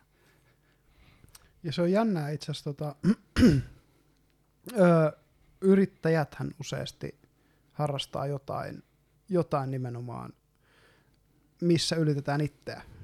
Se, se pointti, että sä harrastat jotain urheilua, niin kuin tämä kävi yhdessä yrittäjätapahtumassa, se oli se akateemisten yrittäjien tapahtuma, missä mä en muista enää kuka se kaveri oli, mutta se tämän suomalaisen ison, ison kartonki ö, pakkaustehtaan tai sen, sen firman toimitusjohtaja, se just kertoi siitä, että se oli juossut seitsemän maratonia seitsemällä mantereella seitsemän päivään tämän, tämän niin kuin challengein. Ja tota, ei yhtään tavallaan yllättänyt, että se on, on tämmöinen tyyppi. Ja kun se puhui niistä just samoista asioista, just vertas sitä niin kuin, liikkumista ja tätä. Mutta toi just mitä sä sanoit, että, että miten niin kuin yhden ihmisen esimerkki aiheuttaa semmoisia niin aaltoja. Kyllä. Tavallaan, että se meidän, meidän elämä, jos kukaan ei tee muutoksia siinä, sehän on semmoinen vedenpinta, jos ei tapahdu mitään, mutta sitten kun yksi ihminen yhtäkkiä tekee jonkun muutoksen, lähtee ne aallot tulee. Se ihan oikeasti, niin kuin, ja, ja niin kuin mun näkemys on se, että, että me ei tietyllä tavalla voida saada muita ihmisiä muuttua vaikka puhumalla tai tekemällä jotain niin kuin, tai, tai muuta. No okei, voi motivoida vähän rahalla, niin kuin on puhuttu ja muuta, mm. mutta et se pääosin niin kuin tapahtuu sillä, että sä näytät esimerkkiä, etkä painosta, etkä, etkä tuomitse sitä toista, vaikka se ei tekisi mitään. Ja just toi, että sä uskot muihin ihmisiin. Se on, se on ihan älytöntä, miten, niin kuin musta tuntuu, että tästä tämmönen, jos tiedätte itse kehitysbisneksen, mikä on nykyisin kasvanut isoksi. Musta tuntuu, että iso osa siitä on vaan se, että se tyyppi on semmoinen, että hei mä uskon sun, mä uskon sun. Kyllä. Se, se on, sä maksat jollekulle, että se sanoo sulle ton. Koska meillä kaikilla on tarve siihen, että Niin, joku uskoo niin. meihin. Niin, tai, Kyllä. tai siis, siis tossakin jos ajattelee, ketkä ovat sitten tuollaisen eh, tai asiakkaita si- siihen, että joku tulee sanoa, että mä uskon suun. Ne on niitä, kelle kukaan ei ole aikaisemmin Mm, mm, sanonut. jep. Tai, tai ei, tarpeeksi ole tullut Mm. sitä. Esimerkiksi perheestä tai muuten Mm. niin kuin sitten yhteisöstä ympärillä ei ole tullut Tai just sitä. opettajista tai jostain. Niin, Kyllä. niin.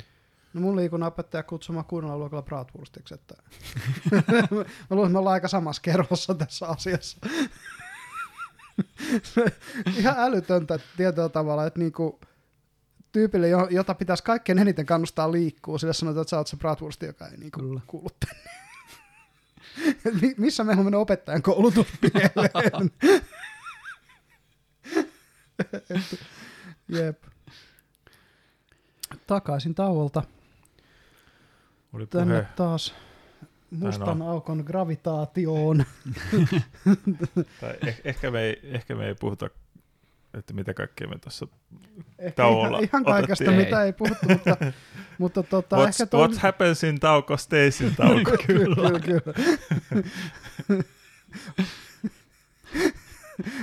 Mutta siitä Joskus- huolimatta mä oon ihan kiitollinen, että saan olla täällä vieraana sohvalla. Mm, kyllä. Ja, ja tuota, me ollaan kiitos, että me saadaan olla sun vieraan. Mutta hei, tota, itse asiassa me puhuttiin myös ihan mielenkiintoisesta asiasta, siis siitä, että kun sun koulutustaustassa oot tutkinut asioita, millä voi saada ihmisiä positiivisen kautta, että et, tähän melkein liittyy siihen sun omaankin elämäntapamuutokseen jossain määrin, että positiivisen kautta Kyllä. ja, ja myös siihen, mitä sä puhuit itse johtamisesta, niin, niin toi, kun se lähti just siitä, että, että niin kuin, kaikki, jotka on pitänyt kotibileitä, tietää se, miltä WC näyttää kotibileiden jälkeen. Ne ihmiset, jotka käy sun luona vieraan, jos ne kävisi yksi kerrallaan sun luona vieraan, se WC olisi ihan täysin siisti. Mutta sitten jostain syystä, kun ne on 30 hengen porukas. Ja se ilmiö on mielenkiintoinen, öö, ja sitten sit sanoit, että Hollannissa niinku pisuaareihin, mikä se oli, kärpästarra. Joo, pisuarin pohjalle laitetaan kärpästarra, niin miehet tähtää paljon paremmin. Lattiat pysyy puhtaan. Siis tämmöisellä ei millään sanktiolla, Mm. mm. vaan ihan yksinkertaisesti, no onko tämä pelillistä, mistä mitä tämä on, niin saadaan homma toimii niin kuin sen kuuluskin toimia. Mä oon nähnyt niitä tähtäimiä nimittäin Mm. jossain niistä Joo, siellä. Ja kyllä on pakko myöntää, että heti kun siinä on tähtäin, niin mihin sitä tähtää. joo. Eihän siihen tarvitsisi, kun tota, näissä jossain huvipuistoissa on se, se missä ammutaan sellaisella suihku, Joo. että se vastaava peli sinne, että nyt, no nyt pisteet kertyy, pisteet kertyy. Mitä enemmän saat pissattua oikeaan kohtaan, sitä enemmän saat pisteet. Kyllä. Saat, Toi- toi on- saat, saat ilmaisen kondomipaketin, jos saat yli Siis- tuhat pois. Että, ei, ei siitä tarvi edes tuommoista antaa. Musta tuntuu, että ne pisteet riittää, kun ihmiset Niin, on semmoisia niin, koja. Siihen voisi vielä pyytää maksuun.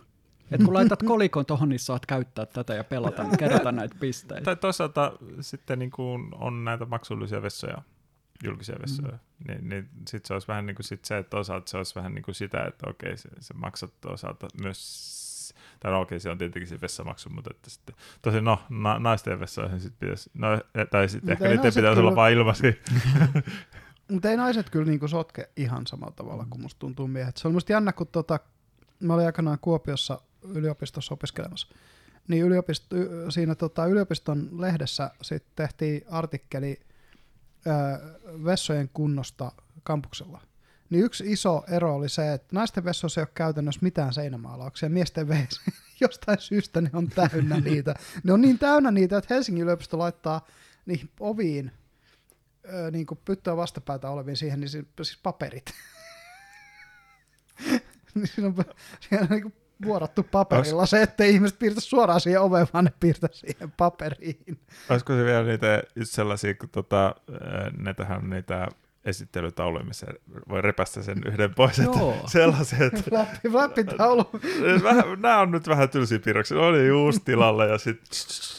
Mutta siis ihan on oikeasti. Oikeasti siis se, että, että eihän, eihän niinku, toikin on niinku hyvä ratkaisu siinä mielessä, koska ei se kielto tuu toimii kuitenkaan. Niinpä. Se on ihan sama, kuinka paljon sä laitat niitä lappuja sinne, että ethän piirrä seiniä ja muuta.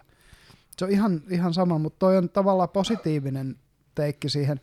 Vielä jos haluaisi tuoda jotain lisää, niin heitä ne onko ne niinku WC-tä vastapäätä sinne käytävään seinälle silleen, että no tässä on, tässä on mitä jätkät on saanut aikaiseksi.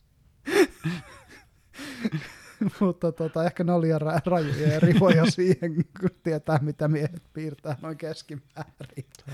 Se olisi aina, että viikon piirustukset tai, tai kuukauden parhaat. Jep. No joo, mutta se toi on yksi ja siis, ja sit sä mainitsit sen autoveroesimerkin englanniksi, se oli mulle uusi, öö, koska no Suomessa kaikki maksaa tosi kiltisti veroja, koska me, me, meillä on tämä verot ja kuolema muutenkin, niin kuin, et, ja meidän verokarhu on yhtä aikaa hyvä viestimään ja yhtä aikaa hyvä viestimään, mitä Aa. tapahtuu, jos et maksa veroja. Itse asiassa Suomessa verottaja on muuttanut hirveän paljon. Mä uh, kuuntelin niiden tietohallintojohtaja tai mikä titteli ikinä olikaan niin yhdessä seminaarissa.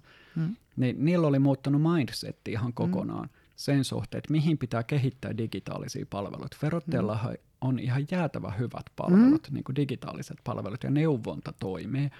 Niin se oli muuttunut niillä, että aiemmin niiden henkilöstöä oli käytetty todella paljon niiden jäljittämiseen, jotka huijaa veroissa. Mm. Kunnes ne oli on, niin kuin muuttanut sitä ajattelua, ne oli tajunnut, että suurin osa ihmisiä haluaisi maksaa verot, jos osaisi. Mm. Et iso osa niitä äh, tavallaan veronkiertojuttuja, mitä on ollut, niin on perustunut siihen, kun ihmiset ei ole osannut, ei ole tiennyt, on ollut joku muu syy. Ja sitten on ollut niin vaikeaa asioida verottajalle, että on Jep. pitänyt jonottaa, siis oikeasti jonottamalla Kyllä, jonottaa mäkin muistan jonottaneeni verottaja Joo, samoin. toimistossa.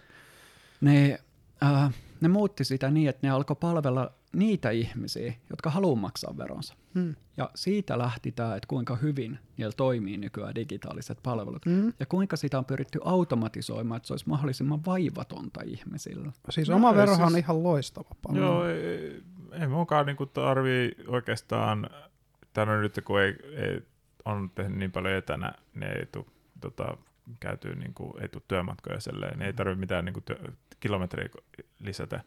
Niin sen, sen jälkeen, niin, niin tota, itse asiassa just, se, tää, olisiko se nyt sen, e- sen ekan kerran jälkeen, kun mä laitoin sinne sen työhuonevähennyksen tai sen, niin, niin se on tullut nyt sinne automaattisesti. Joo. Et monen ei ole tarvinnut muuta kuin, että kliks, kliks, kliks, jaha, ja se on siinä. Ja okei, okay, verot hoidettu. Ja tosi simppeli, yksinkertaista, ei Mm. mitään ongelmaa missään. Joo. Jep. Ja se, että ihmisille voi niin kuin just ton positiivisen kautta itse asiassa tehdä enemmän. Ihmiset tietysti on niin kuin loss averse.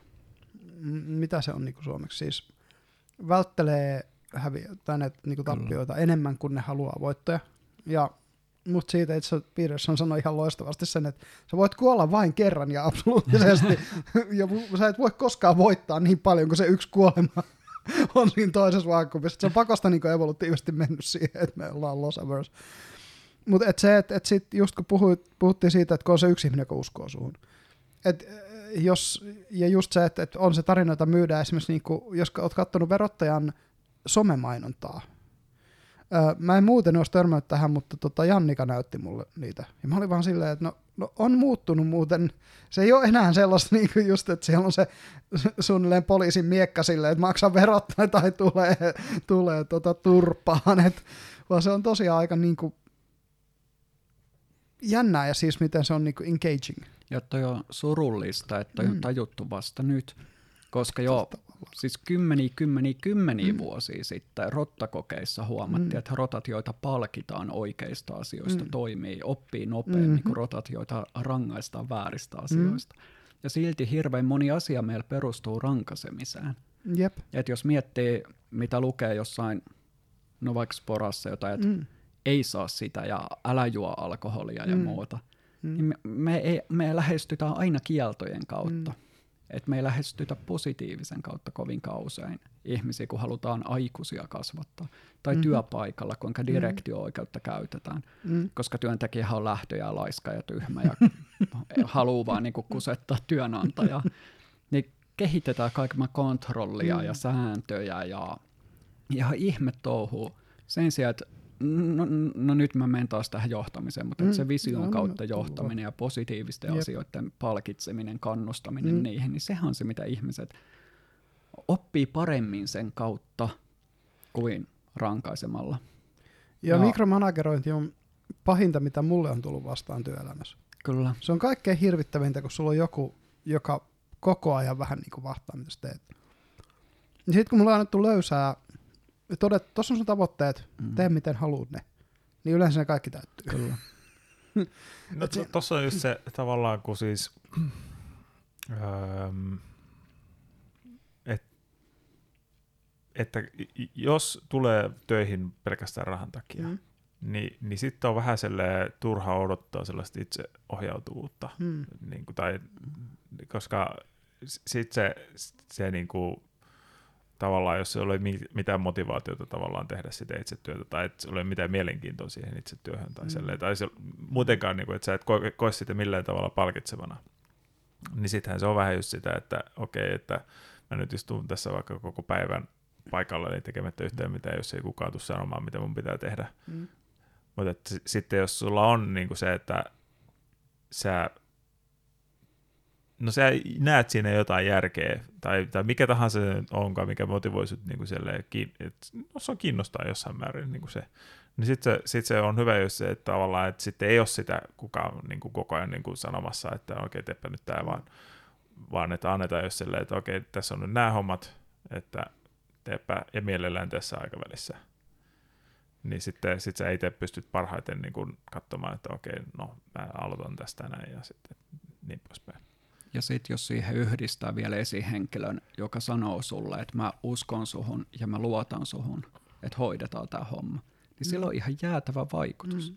Tosi paljon kovempi vaikutus kuin jos se sanoo, että saat 50 euroa bonarina, kun tämä homma on hoidettu viikon loppuun mennessä.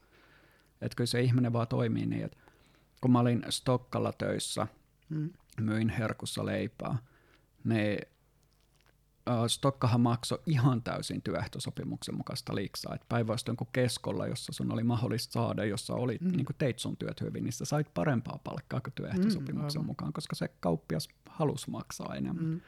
Ja Stokka ei vahingossakaan maksanut enempää. Sitten tuli kielilisi, jossa osasit jotain kieltä siihen päälle, ja sekin kontrollin ja kielikokeiden kautta. Mm. Mutta siellä saatiin asiakkaille todella hyvä palvelukokemus sillä, että kaikki oli ylpeitä siitä, että ollaan Stokkalla. Ei me olla Mm. mistä tahansa kaupassa, vaan me ollaan Mm. Stokkalla töissä. Mm. Ja ainoa, joka nykyisessä kilpailutilanteessa erottaa Stockmannin muista, on erinomainen asiakkaan odotukset ylittävä palvelu. Mm. Ja tämä oli ihan sanasta sanaan suora kopio nyt uuden stokkalaisen käsikirjasta, joka opetettiin uskussa, eli uuden stokkalaisen kurssilla. Ja mä muistan sen 20 vuotta myöhemmin. Ja mä olin ihan hemmetin ylpeä siitä, että mä oon nimenomaan Stokkalla töissä, että mä Mm. joka päivä teen kaikkeni, jotta asiakkaan odotukset ylittyisi. Mm. Ihan vaan työehtosopimuksen mukaisella sillä pienimmällä mahdollisella liksalla, mikä Jep. maksettiin. Mm. Koska us- uskottiin siihen nimenomaan. Mm. Joo. Mm, tuo kuulostaa vähän silleen, Musta Stockholm on tietysti historiallinen maine.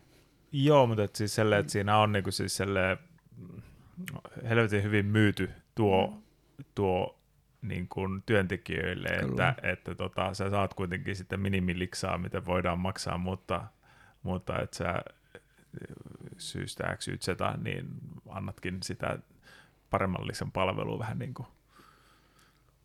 Kyllä. Ja toihan ihan samahan tekee S-ryhmä, maksaa Vatessin mukaan. Kesko mm. maksaa käytännössä Vatessin mukaan, mutta sitten kauppias voi siellä jos haluaa, niin jollekulle maksaa enemmän. Toihan on alana siinä mielessä mielenkiintoinen esimerkki, että siellä on vakiona vaan se Tessin mukainen liksa. Mm. Ja mm. sitten luotetaan, että liitto neuvottelee siihen jonkun kivan korotuksen joskus. Jolloin se varsinainen kilpailuetu tai se tuottavuusetu, mikä syntyy, niin sehän on pakko luoda. Firmat luo sen mm. tuota kautta. Ei ne sitä palkoilla luo.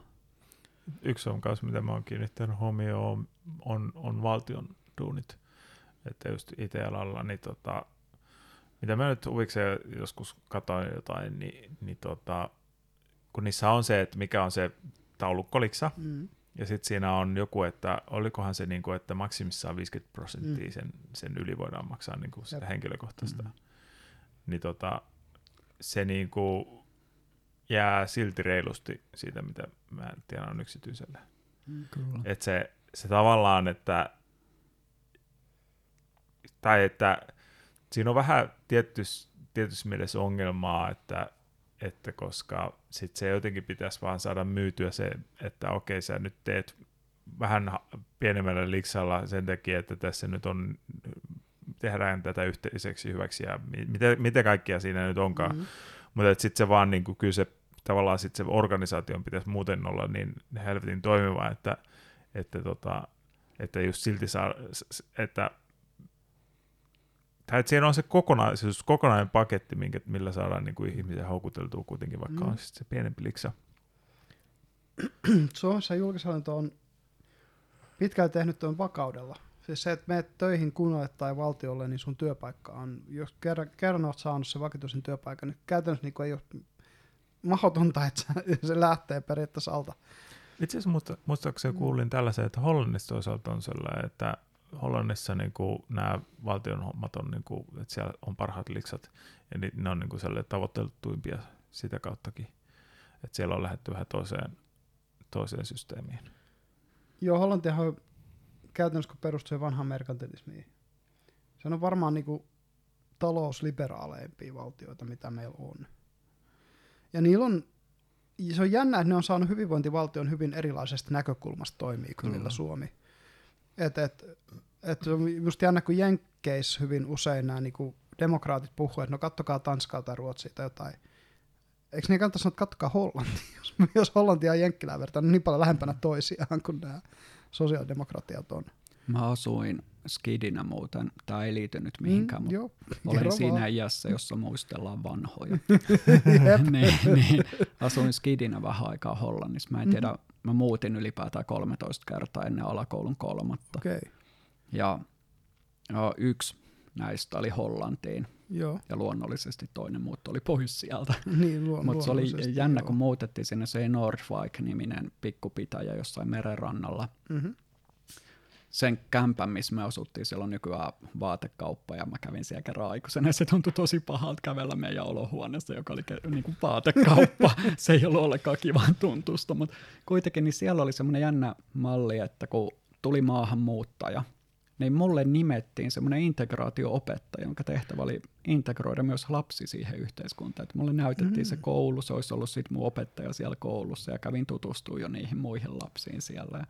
Että tommosen ne on miettinyt tosi hyvin. Joo. Sitten on se uh, perhelääkärisysteemi tai se siellä ikinä olikaan, niin mm. lääkäri tulee sun kotiin käymään. Totta kai se on pieni maa, mm. kaikki asuu aika lähekkäin, mm. se on helppo toteuttaa, mutta se on kustannustehokkaampaa niin päin Hollannissa. Mm. Toinen, minkä ne on tehnyt älyttömän hyvin, on siellä semmoisia muistikyliä, kun tulee muistisairauksia ihmisille, niin ne muuttaa muistikylään asumaan – jossa ne asuu samanlaisissa olosuhteissa, joissa ne on asunut kotonaan. Mm. Että jos sä oot ollut vähän tavallaan upper class-tyyppinen mm. asuja, niin sä asut semmoisessa, siellä on niinku tarjoilija tuo pöytään o, ruuat ja on vähän fiinimpää. Mm. Jos sä oot ollut boheemi, taiteilija, henkinen ihminen, niin sä asut semmoisessa kämpässä. Ja siellä kylän alueella vaellella, vaellella nämä muistisairaat vaeltelevat siellä uh, valtavina hordeksina ympäriinsä. siis zombielämät, muistit zombielämät. siis siellä saa kulkea vapaasti, siellä on partureit, siellä on mm. baari. Ja mm. kaikki nämä työntekijät, jotka pyörittää partuja, parturia, baaria, tämmöistä, ne on niinku hoitajia. Mm. Se on ihan oikea hoitolaitos. Mutta ne tuottaa voittoa. Ne on niin paljon halvempi hoitomuoto kuin mm. perinteinen laitos koska laitoksissa joudutaan käyttämään hirveät määrät rahaa valvontaan Niin ja, ja lääkkeisiin. Koska muistisairauksissa se, miksi lääkkeet tarvitaan, on se, että kun ihmisellä on skarpimpi hetki, niin ne yleensä säikähtää, että nyt mä oon sairaalassa, mitä pahaa on tapahtunut. Mm. Ja sitten pumpataan täyteen lääkkeet, sitten taas monta hoitajaa tarvitaan siihen rauhoittelee, tulee Mm. mm. häiriöitä kaikkea. Niin mun mielestä on hirveän kiva tapa miettiä ihan uudesta näkökulmasta tota asiaa.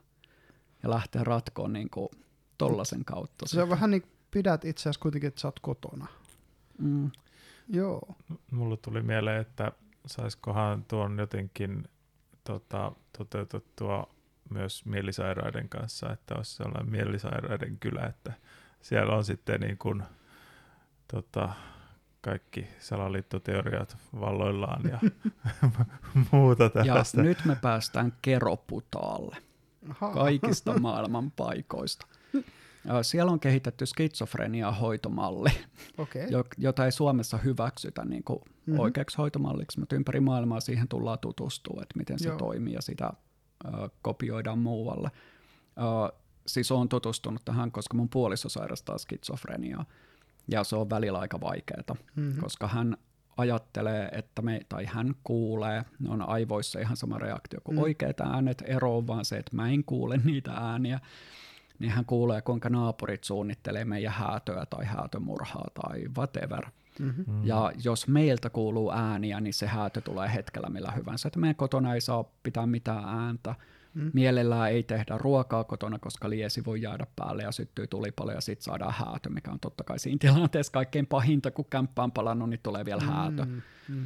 Uh, verhot on aina kiinni, valot pois ja näin, ettei vaan olla häiriöksi kellekään. Mm. Niin, uh, se, mikä skitsofreniassa aiheuttaa suurimmat ongelmat, on muiden suhtautuminen tällaiseen. Joo. Ja sitten se ihmisen energia menee piilotteluun, salailuun. Vastoin yleistä käsitystä, niin skitsofreenikot on usein tosi arkoja ja Mm. vetäytyviä. Ne ei ole vaaraksi kellekään. Mhm. Ja uh, ne oireetkin pahenee yleensä silloin, kun ihminen kokee olonsa jollain tapaa uhatuksi. Eli kun muut säikähtää sun sairautta ja osoittaa sen jollain tapaa. Ja Keroputaal, ne kehitti tämmöisen mallin, jossa lähdetään siitä, että oikeasti sen sairauden tuomat ongelmat on vuorovaikutusongelmia muiden kanssa.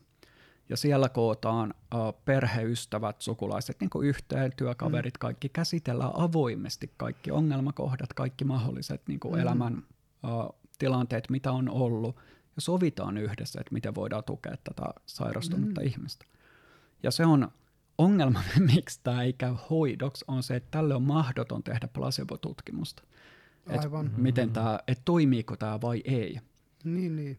Joten mäkään en uskalla sanoa, että se toimii, mutta Mm. näyttäisi siltä, että se toimisi yht, vähintään yhtä hyvin kuin lääkkeet skitsofrenian hoidossa. Periaatteessa vertailututkimuksen voisi perinteiseen Mm. hoitomuotoon tehdä, mutta tosiaan plase, mi- miten sä tuon placeboit, niin se Mm. onkin ihan, Jep. joo. Tai tuossa on vähän niin kuin siis yleensäkin, että oli se mikä tahansa juttu, vaikka tota, no, öö, no sanotaan vaikka, että sulla on käsi amputoitu tai jostain sitä olet menettänyt käden, Mm. niin se muiden ihmisten reaktio sit siihen, Mm. mm. että tulee semmoinen kenties kauhistunut reaktio tai joku tällainen mm. näin, niin se, sehän on sitten se tavallaan, että se, se on helposti isompi niin kuin henkines, henkisesti tuntuu pahemmalta Mm. mm. kuin se, että sitten hei mulla on vaikka tuosta kyynärtaipeesta käsi poikki. Kyllä. Tai Että kaikki, ka, niin, mutta yleensäkin niin kuin siis just Mm. se, että, että, että se, mutta että sitten, sitten jos ajatellaan tuollainen niin kuin sanotaan mentaalijuttu tai joku tällainen Mm. näin, että kun sä puhut ihmisille ja kukaan ei usko sua tavallaan, kaikki pitävät sua hulluna tai Mm. whatever, niin, niin se, ei, eihän se, siis koska on myös ihan täysin niin kuin, mieli, mielitään terveitä ihmisiä, ketkä niin kuin on, voi jostain syystä kenties edistyksellisiä tai on keksinyt jonkun uuden hienon jutun, Mm. ja sitten kaikki muut mollaa vaan sitä. Ja sitten saattaa mennä, että se kuoleekin. Näitähän Mm. mm. nyt on historiassa, että on sitten kuollut tämmöinen joku keksiä, ja sitten myöhemmin on havaittu, että tämähän on onkin ollut helvetin Mm. hyvä juttu.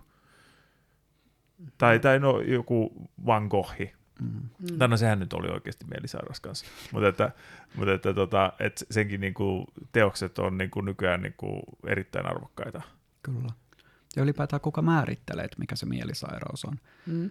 Et jos me mietitään, että joku uskoo Jumalaan ja kuulee Mm. Jumalan puhuvan ja Mm. toimii sen mukaan, niin se on ihan ok. Se on fine. Se voi olla jopa aika suotavaakin, että hänellä on näin hyvä yhteys Jumalaan. Mutta sitten jos joku toinen kutsuu sitä jabbaksi, että hän kuulee, kun jabba puhuu tuolla, Mm. niin sitten se onkin ongelma. Sitten tarvitaan lääkkeet ja sairaala. Niin sehän on myös kulttuurinen Mm. ilmiö. Siinä on, ja just, just toi, kun sanoitte, että niinku vuorovaikutus, niin erittyy, erikoiset ihmiset, melkein mikä tahansa se erikoisuus on, et niinku, niin, niin nehän joutuu silmätikuiksi. Et, et, yksi on tämä autismispektri, mikä tekee hankaluuksia. Ja ei siinä siis, ähm, niissäkin ihmisissä aika monethan on niinku siis sit aika syrjään vetäytyviä, osin varmasti siitä sosiaalisesta syystä, mutta osin myös, myös sen takia, että kun ne nyt sattuu olemaan yleensä hirmu kiinnostuneet ja sitten tietoisesti tosi briljantteja siinä. Mm. Et, et, se on just niin kuin Van Gogh, äh, mikä se, muistat, onko sillä, diagnosoitiinko sille sillä elinaikana niin sairaudet edes? Koska psykologia ja psykiatria oli niin alkutaipaleella kuin se Niin eli. ei välttämättä mitään semmoista silloin ollut. Niin, että ei ollut mitään DSM-järjestelmää, millä saa edes diagnoosin. Mm. Mutta siis se just, että, että niinku, se, että, että sitten taas niinku, kun se maalas sen, mitä se tietyllä tavalla näki, vaikka se Starry Night, Mm. Tai ne auringonkuvat, mitä juuri aktivistit äskettäin töhri, onneksi ne oli lasin takana, ettei sille käynyt se taululle mitään. Mutta mut, niinku, mä puhun niistä jo niinku meidän yhteisenä kulttuurisena omaisuutena. Ne on tietyllä tavalla jotain henkistä kertymää, mitä Mm. länsimaat on, on kehittynyt, mitä meidän kulttuuripiiri on tuottanut. Et, et, ja jos toi Jumalan äänen kuuleminen tosiaan, niin tietyissä piireissä sehän on just semmoinen, että sustahan tulee suunnilleen profeetta. Kyllä. Tietysti toisissa piireissä, uskonnollisissakin piireissä saattaa, että sit, sit, sit ruvetaan, että ei kyllä toi nyt saatana, joka kuiskii sun korvaa ja muuta. Mutta nuo uskonnolliset ilmiöt on jänniä ja just sama kun puhutaan niinku, ö, oliko se Terence McKenna, joka sen sanoi vai, vai Robert Wilson, että se ero niinku, mikä on hu, tietyllä tavalla hullulla ja shamanilla on se, että ne molemmat menee matkalle, mutta shamani osaa tulla takaisin. niinku, Hyvänä päivänä. niin, mutta et, et se on musta jotenkin, se oli vain niinku hauska tavallaan tapa sanoa, koska siis äh, tietyllä tavalla se, että no se oli se vähän oudompi kaveri, jolla oli niitä oudompia ideoita, niin mitä me tehdään, annetaan se toi, toi tuommoinen hassumpi hattu ja toi keppi käteen. Ja ei se nyt oikein osaa metsästää, mutta se puhuu tosi mielenkiintoisia juttuja. Niin Sitten me kokoonnutaan tähän niin leirinnoitteluun, annetaan sen jutella.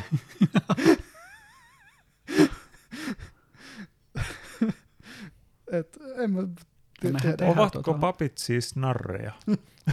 niin, mehän tehdään tota. Me maksetaan, kun me mennään teatteriinkin, Mm. niin me maksetaan tosta ihan samasta. Mutta on se vähän niin kuin, että narreilla on hassu hattu, paavilla on hassu hattu, Kyllä. Tai, tai Siis piispoilla. uskontohan, uskontohan on todella paljon kiinni hatuista. se, Siis vaan- on ollut jopa hattujen sotakin. Niin, kyllä. Tosin se taisi olla- olla poliittinen sota, mutta se oli silloin Siis Ruotsissa uskonnothan on poliittinen järjestelmä. tietyllä tavalla. Ja tästäkin me puhuttiin just, että et niinku, et mikä erottaa marksilaisuuden uskonnosta. Me itse asiassa se taitaa olla se jakso, mikä, mikä tuli juuri tätä edeltävänä ulos, Mm. Missä siitä puhuttiin. Ja kyllä me löydettiin jotain eroja sille siis se, että, että niinku, ää, ja musta oli hyvä, koska aina kun me puhutaan näistä jutuista, niin mun radikaalinen aktivaatiojärjestelmä rupeaa poimimaan näitä juttuja. Niin mä sitten poimin jostain puheesta just sen, että niinku, äm, ideologian ja uskonnon ero on se, että uskonnolla on tiettyä aja, ajatonta pysyvyyttä. Että se pysyy niinku ajassa ja, ja vaikka se vähän muuttuu, niin siinä kuitenkin on tietty joku punainen lanka, joka pysyy. Kun taas ideologit usein sellaisia, että ne syntyy, niillä on se voimakas nousuvaihe ja sen jälkeen ne, ne niinku, yleensä ottaen huomataan, että okei, tämä ei toiminut ja ne kuolee. Eli ne on vaan niinku uskontoja, jotka ei sitten pärjännyt kulttuurievoluutiossa. Hmm. Vähän niin kuin Niin, meillä mikä on ettei. Stockman versus joku sesto, joka hetken aikaa oli ja meni. Niin, No ei Tai- Stokkalkaan tai- hirveän hyvin nykyään mene, mutta Ei, siis ei, meillä on mutta- pitkäikäisiä yhtiöitä, jotka Niin. on ollut niinku satoikin vuosia Kyllä, pystyssä ja sitten kyllä. Tai niitä, no- jotka syntyy ja kuolee. Tai toisin voisi sanoa, kun mä, mun vähän niin kuin ajatus on, että uskonnot on ideologioiden kategoria, niin uskonnot Mm. tuppaa olemaan niitä kaikkein tehokkaimmin leviäviä ja selviytyviä ideologioita. Mm. Tietty, tästä me ollaan eri mieltä, koska, koska tota, itse näen jotenkin uskonnossa jotain syvempää ja arkktypaalisempaa kuin mitä ideologiat pystyy tavoittamaan. Mutta tämä on sellainen keskustelu, että mä, luulen, että tämä podcasti loppuu ennen kuin me lopetetaan keskustelemasta tästä jutusta, koska tämä kiinnostaa meitä molempia niin paljon. Mutta oli ihan hyvä pointti tavallaan toi, toi kulttuurievoluutio homma, koska siis No jos katsoo tätä, tätä, niin just puhuttiin jostain hattujen sodasta, Mm. niin ne lakit ja myssyt vai mitä ne oli nimeltään, ne kaksi osapuolta, ei niiden kummankaan poliittinen ideologia enää ole olemassakaan. Mutta et, et niinku, ne on kuitenkin joskus ollut niin tärkeitä, että ihmiset on sotinut niiden, niiden takia. Ja siinä tullaan taas siihen merkitykseen. Et ei, ja Napoleonhan sanoi sen kanssa, että tosiaan ei, ei ihminen sillä kahdella puupennillä lähde Mm. sotimaan, sun pitää puhutella sen sielua. Että se ymmärtää sen niinku syvällisemmin. Tai jos, tois- sä, jos sä ylipäätään mietit niin kuin Martin Luther King tai Mm. mm. Gandhi tai Hitler Mm. yhtenä, niin nehän sai valtavan joukon ihmisiä seuraamaan Mm. niin, että siitä tuli aivan äärettömän velvoittava siitä heidän visiosta Mm. näille ihmisille, niin hyvässä kuin pahassa. Mm. No en mä tiedä, oliko kukaan näistä loppujen no Hitleristä tykätään sanoa, että oli tosi paha, joten pidetään Mm. mm. se linja. Gandhi, Mandela, vaikea sanoa, mikä on hyvää, mikä paha. Onhan Intia itsenäinen, se on varmaan ihan hyvä juttu. Joo, Mut ja, ja Niillä oli se visio Mm. siitä, mitä ne haluaa. Kyllä. Ne onnistu viestiä sen ihmisille niin, että ihmiset osti sen tarinan. mm, kyllä, Ja siitä oli niin velvoittava, että sen puolesta oltiin valmiita kuolemaan. jep. Niin ah, tarinoilla ja tällaisilla hirveän vahva voima. No miettii, minkä määrän kristinuskon historia on tehnyt marttyyrejä. Kyllä. Niin onhan siis sillä, sillä niin kuin ta, tolla tarinalla, ja sitten kun se tarina on oikeasti hyvä tarina, että kun puhutaan niin kuin metanarratiiveista, niin länsimainen metanarratiivihan just on ollut tietyllä tavalla se, että sulla on se kaikkein viattomin tyyppi, jolle tapahtuu se kaikkein pahin kuviteltavissa oleva asia. Et, et niin kuin, ja, ja se tavallaan, että se saa meidät kaikki, jotka ei kuitenkaan olla niin kuin millään tavalla viattomia, mutta kuitenkin kaikki kärsitään, koska kärsimys kuuluu jotenkin olennaisena osana äh, siihen ö, olemassaoloon. Ja, ja siitäkin voisi tietysti sanoa, että ilman sitä kärsimystä ei ole sitä onnellisuutta. Koska jos sulla ei ole kontrastia, niin se on vähän niin kuin se musta ja valkoinen. Et, et ei se, sit jing ja jangissa niin musta ja valkoista, jos, jos se olisi pelkkää valkoista, niin ei siinä olisi mitään tietyllä tavalla. Jos se olisi pelkkää mustaa, siinä olisi mitään. Siinä pitää olla molemmat. Ja ne ö, määrittyy, no tässä non-dualismista kun lähdetään sitten puhumaan, niin siitä me ei vaan ymmärretä ehkä, ehkä tarpeeksi, mutta mut tietyllä tavalla se polariteetti on vaan pakosta olemassa, öö, mikä on tavallaan niin kuin omalla tavallaan se paradoksi, josta meidän pitäisi miettiä sen ulkopuolelle, tai se, että, että niin kuin, miten se sanoisi, kun musta tuntuu, että ne ihmiset, jotka lähtee esimerkiksi ideologian tai uskontoihin mukaan, etenkin jos ne lähtee siihen mukaan vähän silleen naivistisesti, että ne uskoo ne sanat niin kuin sellaisena kuin ne on, niin ne on niitä pahin, vaikka niillä on ne mielestään parhaat tarkoitusperät, ne usein niin kuin paradoksaalisesti saa sen kaikkein pahimman aikaan. Hitler on kyllä hyvä esimerkki tästä. Mutta niin kuin, ei mikään uskontokaan ole hirmu puhdas, puhdas tästä, että just miettii ristiretkeä, jihadia ja muita tällaisia, että niin kuin kaikki, kaikissa uskonnoissa sit, sit on ollut toikin. Sitten taas toisaalta sieltä löytyy näitä tapauksia, jotka sitten on täysin niin kuin transcendoinut sen, mitä on olla ihminen. Ja, ja vaikka niin kuin kestänyt tuollaisia kärsimyksiä, no Jeesuksen historiallisuudesta voidaan tietysti olla monta mieltä, mutta, mutta kuitenkin. En tiedä mikä pointti tällä räntillä nyt oli, mutta, mutta, mutta. Yksi mielenkiintoinen, mikä tuossa tuli mieleen, oli se, että mä luin semmoinen kirja kuin Euroopan lyhin historia, taisi olla se nimi, joka jonkun muistaakseni australialaisen profa, Mhm. mm-hmm. se oli yliopistolla pitänyt luentoja Euroopan historiasta, ja ne oli, oli tosi suosittu, se oli kirjoittanut kirjan siitä. Se avasi mulle Euroopan historia ihan eri tavalla, ja sai mut näkee kristin usko ihan eri Mm. tavalla. Koska sen näkemys oli se, että uh, kun mehän ajatellaan periaatteessa niin, että barbaarit valtas Rooma ja Rooma tuhoutui, Mm, niin oikeastihan barbarit ei teknisesti ottaen sille yhtenä päivänä vaan marssinut Rooma ja Rooma tuhoutui ja sitten syntyi kaiken maan keisarikuntiin mm. sinne ja tänne.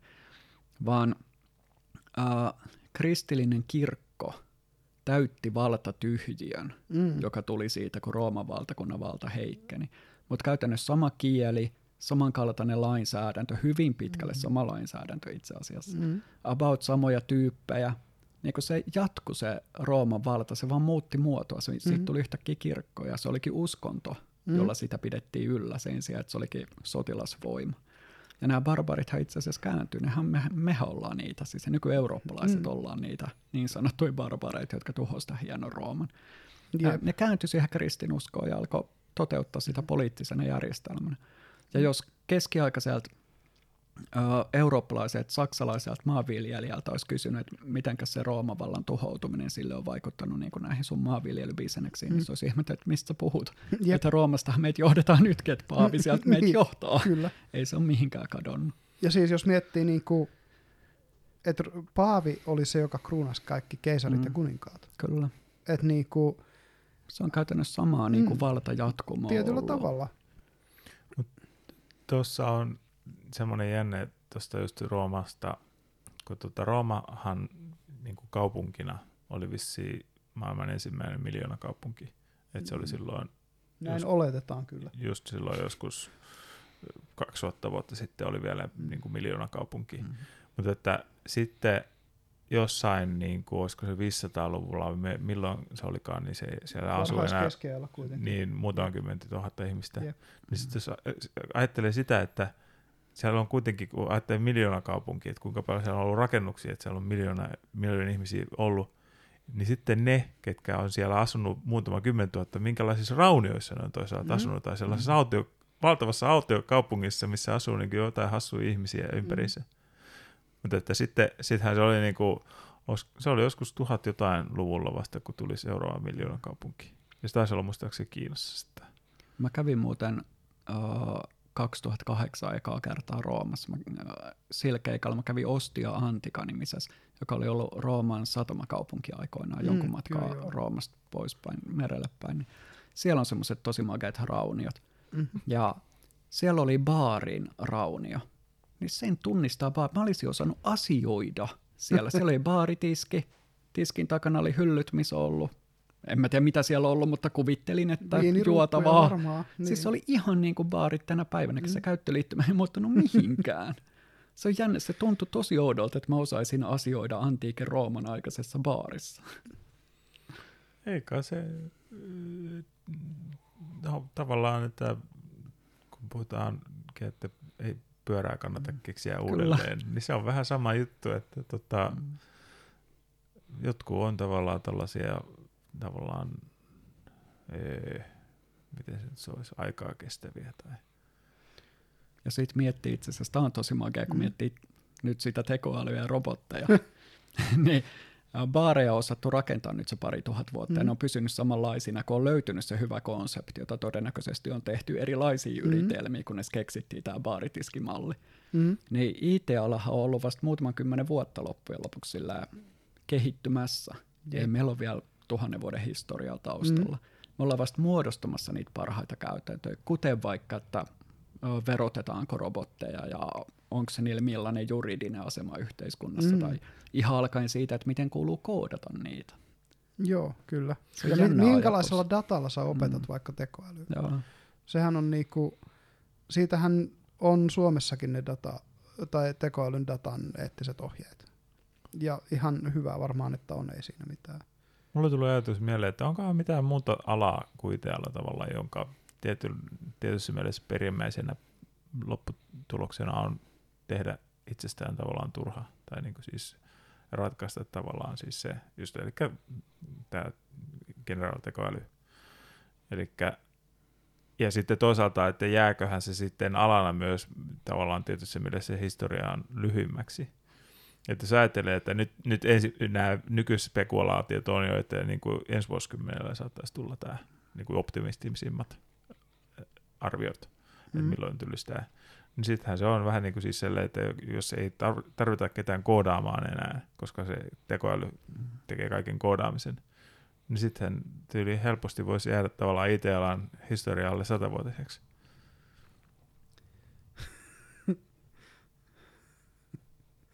Ja robotit rakentaa verkot ja Hmm. Se on oikeasti todella, todella kiehtova ajatus. Hyvin sanottu. siis. Ja toi olisi aika pirun mageeta. Vähänkö se olisi upeeta saada olla edustanut alaa, joka tuhosi itse itsensä, koska teki niin täydellistä työtä. Ja toisaalta, Mm. koska historia on osoittanut, niin ei me tulla onnistu tuossa, eli semmoinen tekoäly on mahdoton. Muutenhan tämä oikeasti jäisi Siis- tommoseksi. Ö, Mä, mä sanoisin, että kunhan ei onnistuta tuhoamaan itsemme jotenkin, niin, Mm. niin tota, tuossa on jonkinnäköistä vääjäämättömyyttä. Mutta sisällä jos ajattelee niin siis Mm. se, että, että tota, sä et pysty niin ajattelemaan vaikka maanviljelijänä, niin tavallaan tekemään sellaista viljelymää, Mm. joka tavallaan niin kuin hoitaisi itse itsensä. Tai Kyllä. siis sillä. Mutta että tuossa niin kuin tekoälyssä on tavallaan se potentiaali. Kyllä. Niin, plus sillä on potentiaali vielä tehdä se monelle muulle alalle, jotka ei pystyisi tekemään Mm. sitä itsenäisesti. Mm. No esimerkiksi just tavallaan sitten Teollinen automatiso- valmistus, niin. Niin, tai sitten ihan maanviljelyn automatisointi. Niin, että sitten vaan niin kuin tekoälyllä ohjatut robotit tuottaa kaiken ruoan. Onhan se, siis poten, potentiaali joo. Mä itse sitä merkitystyhjiä vaan. Et, mut ehkä toi antoi mulle toivoa, kun sä sanoit, että ihmiset pystyy sit keksiä kyllä sen muutakin kautta. Mä vaan, kun Siis kun mietit, kuinka pitkään ihmisiä on ollut Mm. olemassa, ja kuinka lyhyen aikaa ne on osannut kirjoittaa C-Sharpia jollain Visual Studiolla, niin elämässä on ihan taatusti muutakin kuin se Visual Studio ja C-Sharp. Ihan Se- taatusti. Se on ihan totta. Mutta se, että kuinka moni ihminen on niin itsenäinen, että ne pystyy keittämään, koska siis tämähän oli se Nietzschen iso juttu, että et kun Jumala, me tapettiin Jumala ja meidän maailmassa ei ole riittävästi vettä pesemään käsiä puhtaaksi siitä teosta, niin sehän viittasi just tohon moraalin osalta, Mm. että niinku, jos meiltä lähtee se yhteinen metanarratiivi, niin meillä ei ole mitään moraalia, mihin me pohjataan tämä homma, ja suurin osa ihmisistä oikeastaan niin kuin degeneroituu siitä hommasta. Ö, tästä oli itse asiassa, nyt on pakko sanoa, kun näitä yksi näitä mun lempipiirrossa tämä Rick and Morty, tämä viimeisin jakso, kun ne dinosaurukset tulee takaisin ja ratkaisee kaikki ihmiskunnan ongelmat. Ja nyt niistä kaikista tuli Jerryä kerralla. Oletteko te nähneet? Nyt tuli muuten semmoisia spoilereita. Kyllä mä oon joskus on varmaan nähnyt tuon, mutta mulla ei nyt taas yhtään sitä Ne kelloa. on tämän syksyn jaksoja. Ai jumalauta, älä spoilaa sitten perkele. Nyt spoilasin jo. Mutta tota, la la la la la.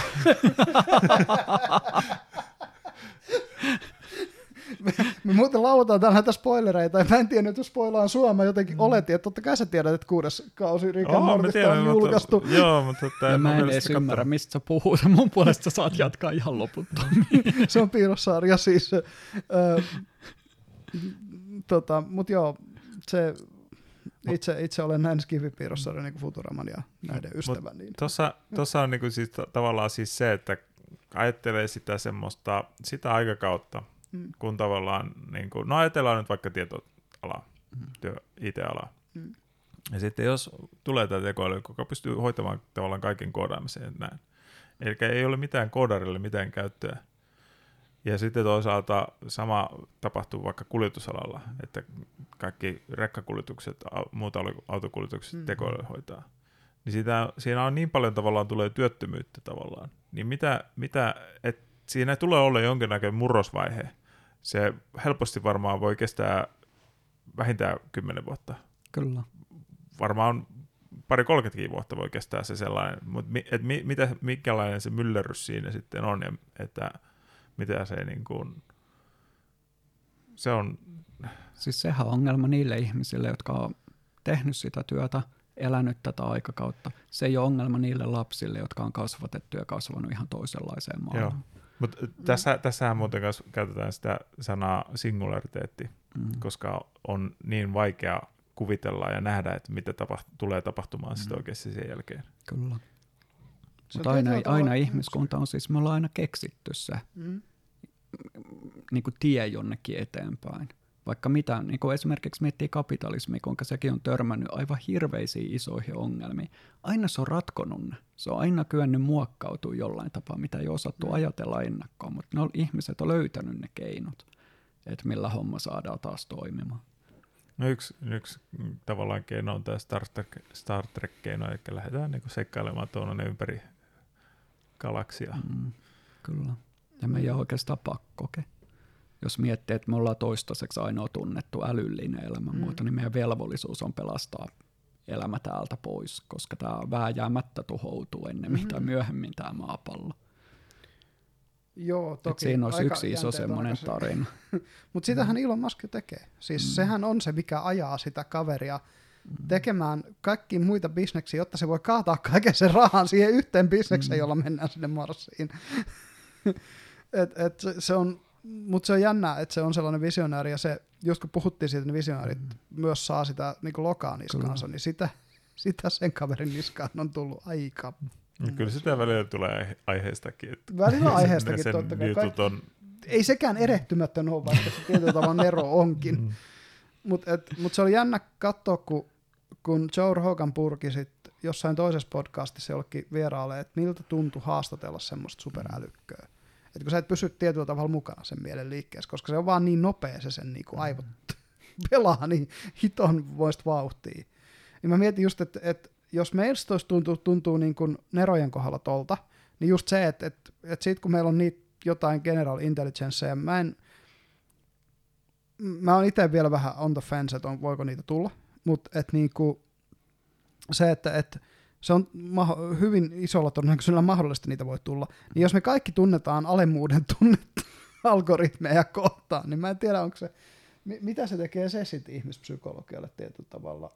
Vai onko se ehkä sitten niin fiksu se tyyppi, että se esittäytyy meidän palvelijana, vaikka se on oikeasti meidän overlordi. Niin, tai se on, ehkä se on vähän, että kuinka paljon se tunnet alemmuuden tunnetta jonkun AlphaGoon kanssa. Mm, se on tietyllä tavalla jo totta, ja ja, Et tai, ky- tai kyllä, sen... me, kyllä me sanon, mm. että meidän psykologia toimii hyvin tehokkaasti silleen, että tavallaan se järke, me järkeistetään asiat silleen, miten me osataan elää No yleensäkin, että kestetään sitä, että meitä älykkäämpiä ihmisiäkin on olemassa, mm. että okei, okay, tämä tyyppi on, on paljon fiksumpi, se ymmärtää asiat paljon mm. paremmin ja syvällisemmin ja kuin mä. Ja silti silti me ei olla niin kuin viltämässä ranteita auki. Mm, niin. mm.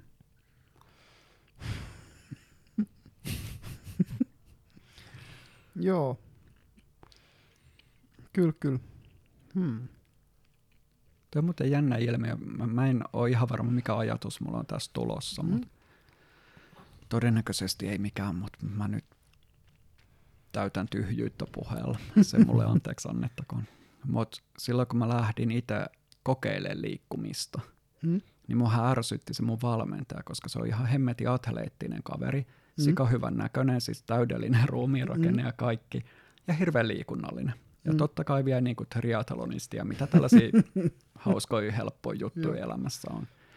Niin se on hirveä paine, hmm? mikä siinä on, kun jo ylipäätään se, että on valmentaja, eli periaatteessa oikeus sanoa mulle, että teen noin ja noin, mm. huolimatta siitä, että mä itse olen palkannut hänet. Mm. Ja siinä on silti semmoinen omituinen väärinpäin oleva valta-asema.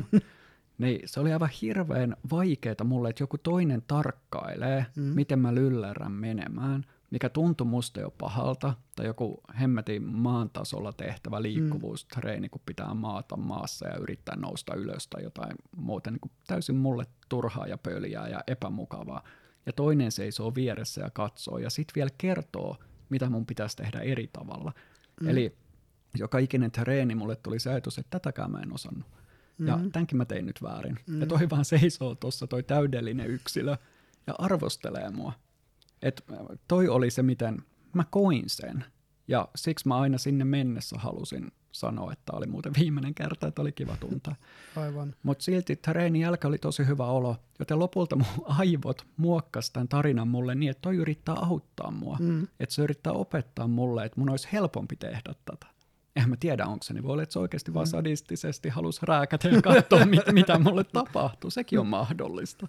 Mutta mun aivot vaan kehitti sen, muu, kykeni muuttamaan sitä alkuperäistä ajatusta, joka oli mulla kuitenkin äärettömän voimakas. Ja ne oli todella epämiellyttäviä hetkiä. Ja vielä olla tavallaan, no tietyllä tapaa haavoittuvainen siinä suhteessa, että se saa katsoa, kun mulla on vaikeaa mm. ja kun mä en osaa ja kun mä hapuilen, vaikka mä olin tottunut olemaan jo 38 vuotta aikuinen ihminen mm. ja vielä päättävässä asemassa työelämässä, mm, aina tilanteen herra tavalla tai mm, toisella, mm, niin mm. silti jotenkin aivot kehitti sen malli itselleni, että millä mä saan rakennettua sen uuden tarinan ja miten mä muutan sen voimavaraksi jollain tapaa.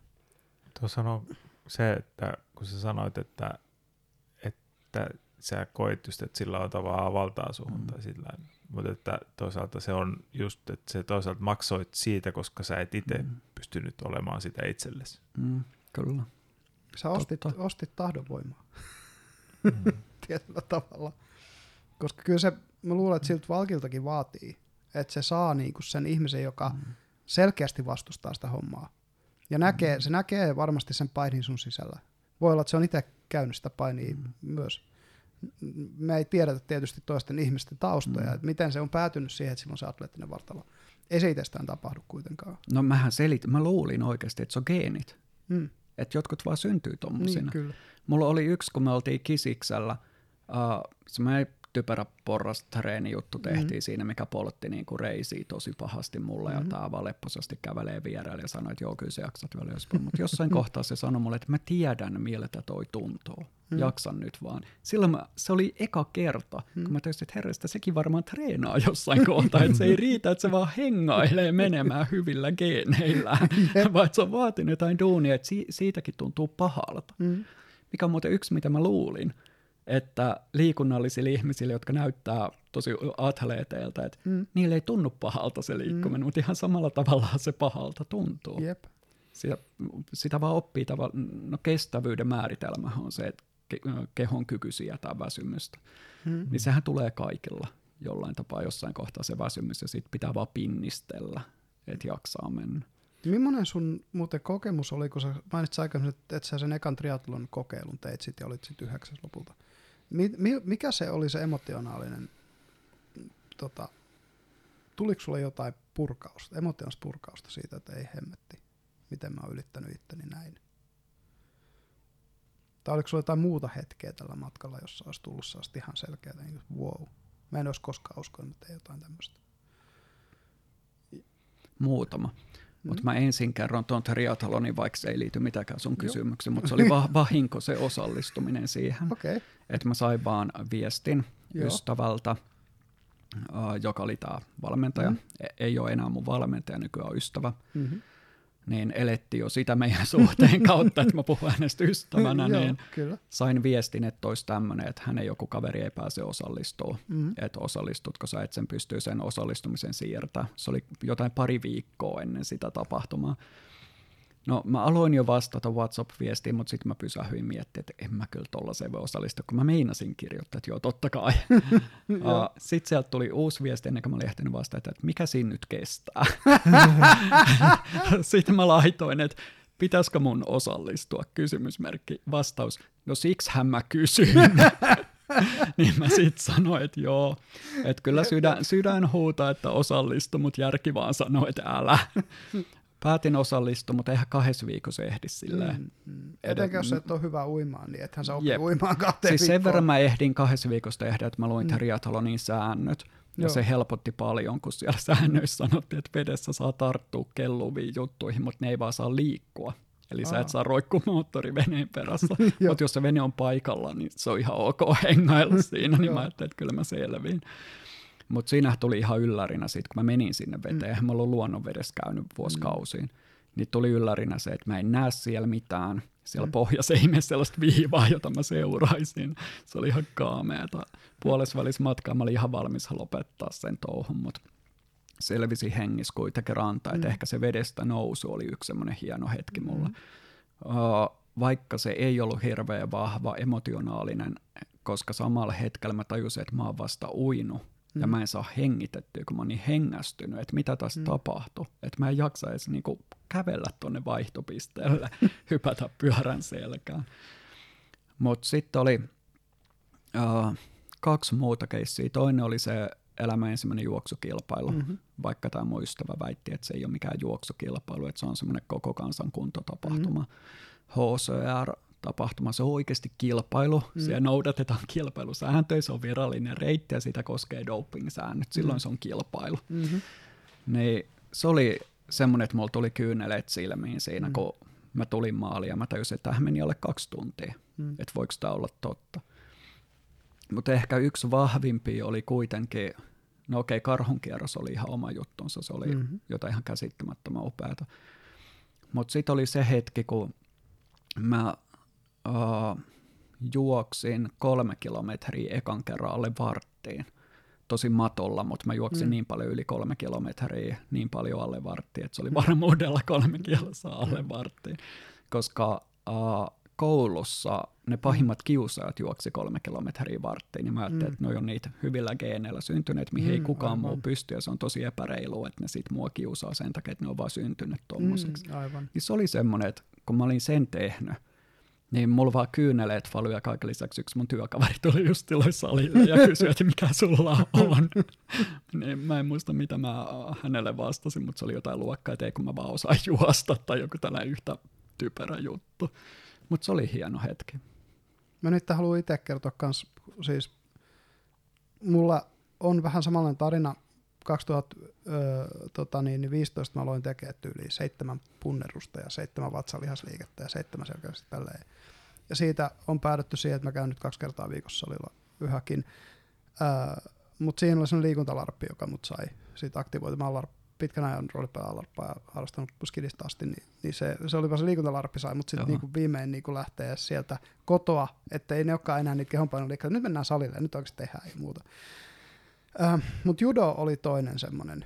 Mä oon, jo lapsena mä halusin, kun mä koulukiusattiin, mä halusin mennä itsepuolustuslajiin, että mä mm. osaisin olla niin kuin, että, että, että mua ei enää tönitä ja muuta, vaan, vaan pystyn antaa takaisin, mutta vanhemmat oli sitä mieltä, että nämä japanilaiset itsepuolustuslajit on sellaista, niissä on semmoisia hengellisiä elementtejä, jotka sovi kristityille, joten ne voi mennä niin.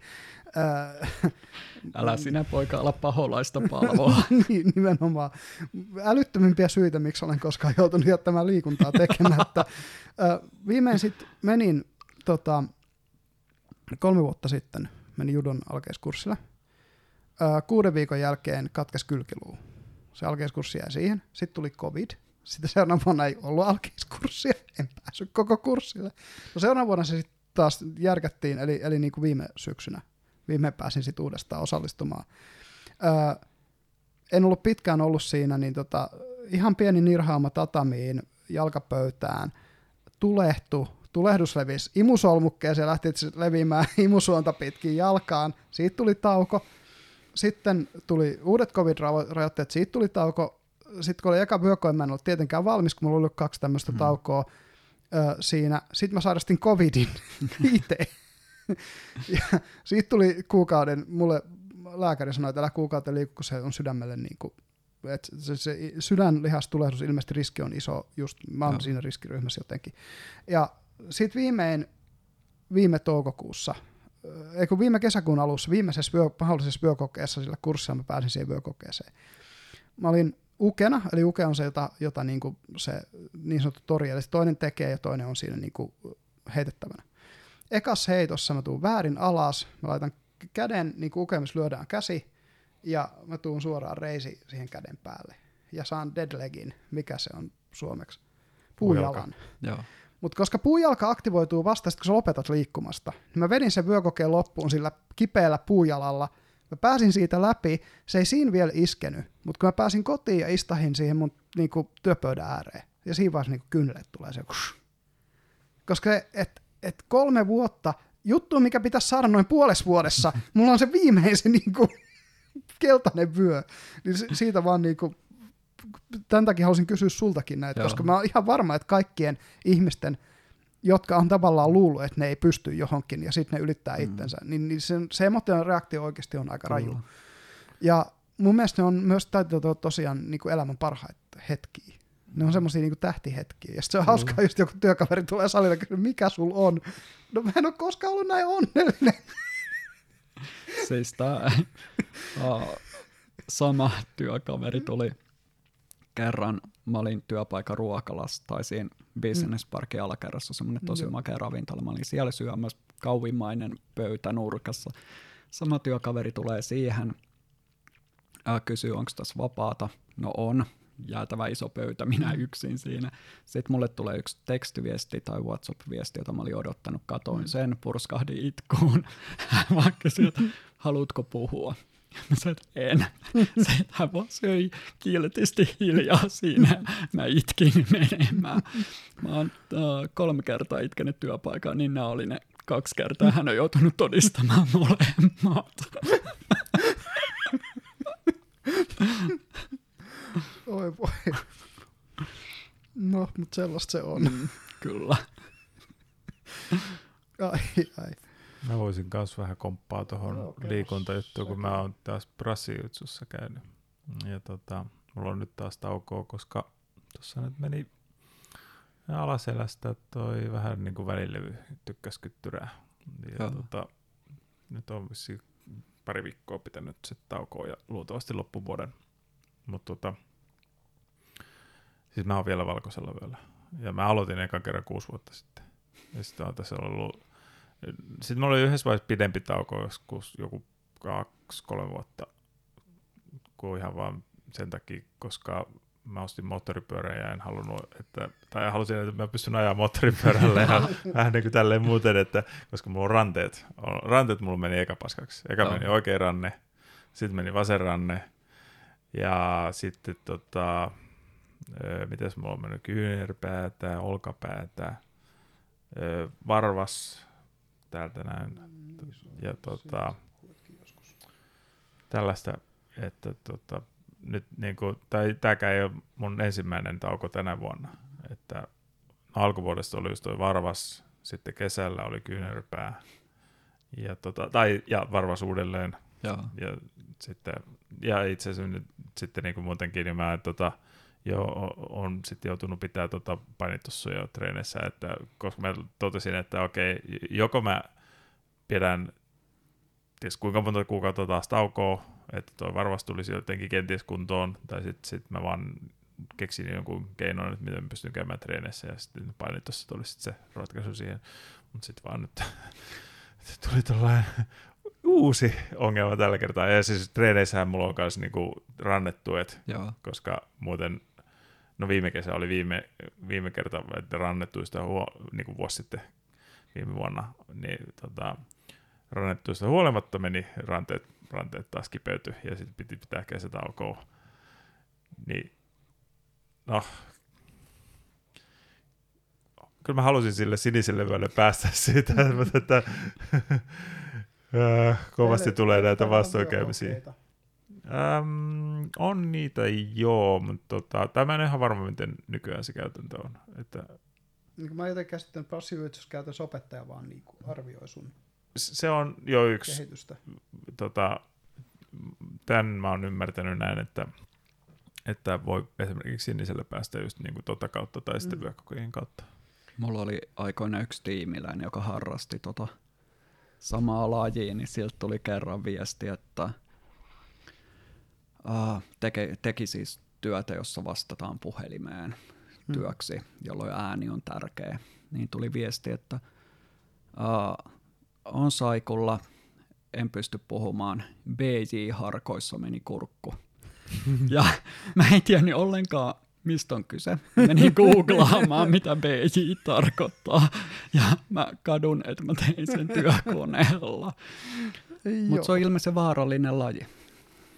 No, no tavallaan siis, mm, no, kun, tai siis se on nivelille ikävä laji Joo. tavallaan. Mutta että siis jos ajattelee vertaa vaikka nyrkkeilyyn, niin siinä kun ei ole mitään päähän kohdistuvia iskuja, tosin no, mulla tuli vastapalloa ka- ka- kantapää tuohon nenä, nenän yläpäähän tuossa, alkuvuonna, niin tota, että kyllä se niitäkin on, mutta siis sellainen, että, niinku, että tavallaan niinku tuommoista semmoista no miten, tai no, hmm. No, mä ensin sanoin, että pysyvää vaikea vammaa on vaikeampi tapahtua, mutta siis kyllä nyt hyvin helposti varmaan voi.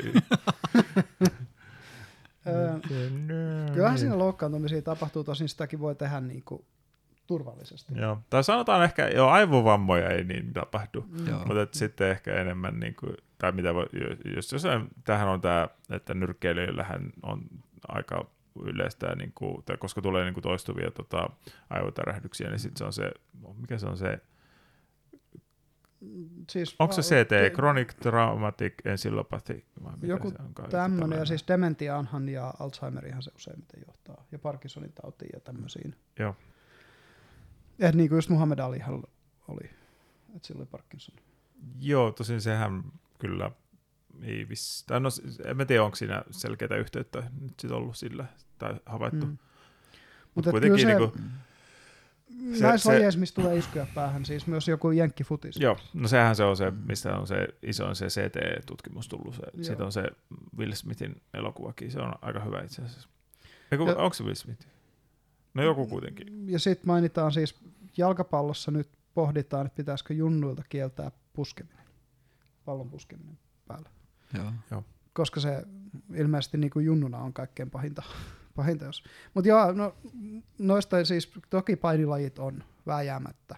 Siis jos väännetään voimalla, kaksi ihmistä vääntää toisia, yrittää saada toisen luovuttamaan, niin väijämättä siihen liittyy niitä riskejä, että siinä tulee, niin kuin just vaikka se mun kylkiluu katkesi, kun meillä oli sellainen harjoitus, että sidotaan kaveri, ja kaveri yrittää paeta siitä. Mä, mut oli sidottu maahan, ja mä yritin paeta siitä sidonnasta, ja riuhdoin liikaa, ja naks.